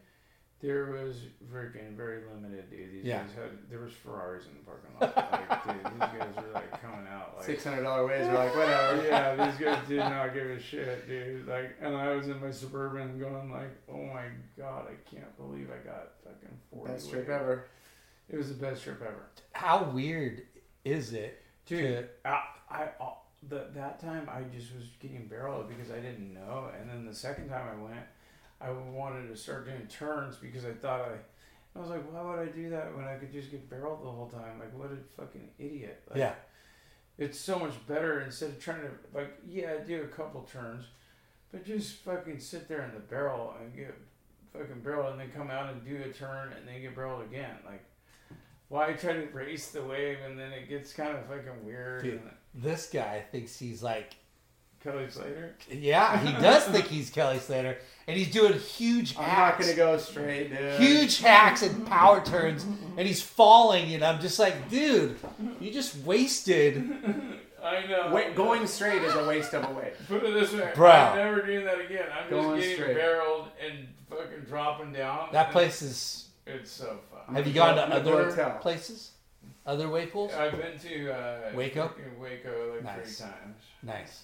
I like you know I I go to Tikehau in uh, Tahiti. Mm. I don't know if you've ever heard of that spot. No. But that's one of my favorite waves. It's a good one. Little Tiki- getaway. Tikehau. It's a fucking right hand. There's a left too. The left's like pipeline. That's fucking gnarly. It's, oh, I dive over there and spearfish. I surf the right. Best of both worlds over there. It's just like It's super pool. fucking fun. It is one of the best waves. If you fucking check it out, like I can send you some clips of it, dude. It is just fucking. And the the best part about the whole wave is that it's a fucking keyhole of a atoll, atoll, you know. And so the river fucking coming out because the the water laps over the edges of it, so it fills up. So there's all, always water rushing out. So when you kick out of the wave, you don't fucking paddle in the middle, but stay on the side. It takes you all the way back out to the lineup, and then you just paddle right, and it's like a chairlift. Oh and then you just paddle to the right, and you're at the peak again, and you're fucking boom. So and you good. can surf for fucking three hours straight, and you don't get fucking tired at all. It's a wave pool. It's a wave pool, and it is so fun. And if you get tired, you go into the beach. There's pond from like little like hut. Yeah. You take pictures of your buddies and fucking drink coconuts and fucking hang out. Dream life over there. Yeah. Well, we got to wrap this up. Yeah, let's wrap it up. Congratulations Thanks, on guys. everything. I want to end with a quote I pulled off your, your Bear Flag site. There's nothing better than going out in nature, harvesting food with your own hands, and providing it to the people you love. Right there. Bear Flag. Yeah. That's mixing business with pleasure. Right That is right there. Best of both I've been doing it my whole life. I love doing it. Well, Dude. I'm never hey, gonna stop doing it, dude. That's it. congrats, dude. Thank Honestly, so like much. that was an amazing story. yeah. Congrats on the you know Yeah. success. Sorry, it's not all surfing. Me, me and Lin- Lyndon Yeah. are gonna sword fight later. Bro, Yeah. thank you. Lyndon? Hey, but if you fucking lacquer, dude, you do anything you want with them, dude. Look it up. You I'm gonna fucking- put on it, I'm gonna check it out. dude. But if you fill this with a surfboard resin, Thank you, sir. But hey, thanks to Ashlyn. Ashland, Thank you, Ashland. Yeah, what, what Thank flavor is that? you. Mango strawberry, so good. did I do? Thank you, Left Coast Novelties. They make our hats for us. Um, we also have other party gifts here. Uh, you know Kevin Meehan. Okay. Yeah. So Kevin hooks us up with Just Live. What's up, We got Kev? some CBD. Okay. Um, you know Strider Wasilewski. Strider's my boy. Strider's your boy. You probably surfed that Tahiti place with them. I wish I did. some shade I've, I've, I've sunscreen. surfed Tavarua with him though. I'm sure you have. he is um, a fucking badass. I actually saw tears come out of his eyes there. Oh, really? Yeah. I Saw think- tears come out of his eyes? Yeah, I think That's he it. almost Because it was drowned. huge? Yeah. Dude. At And- Cloud Break. And one last uh, bonsai bowls.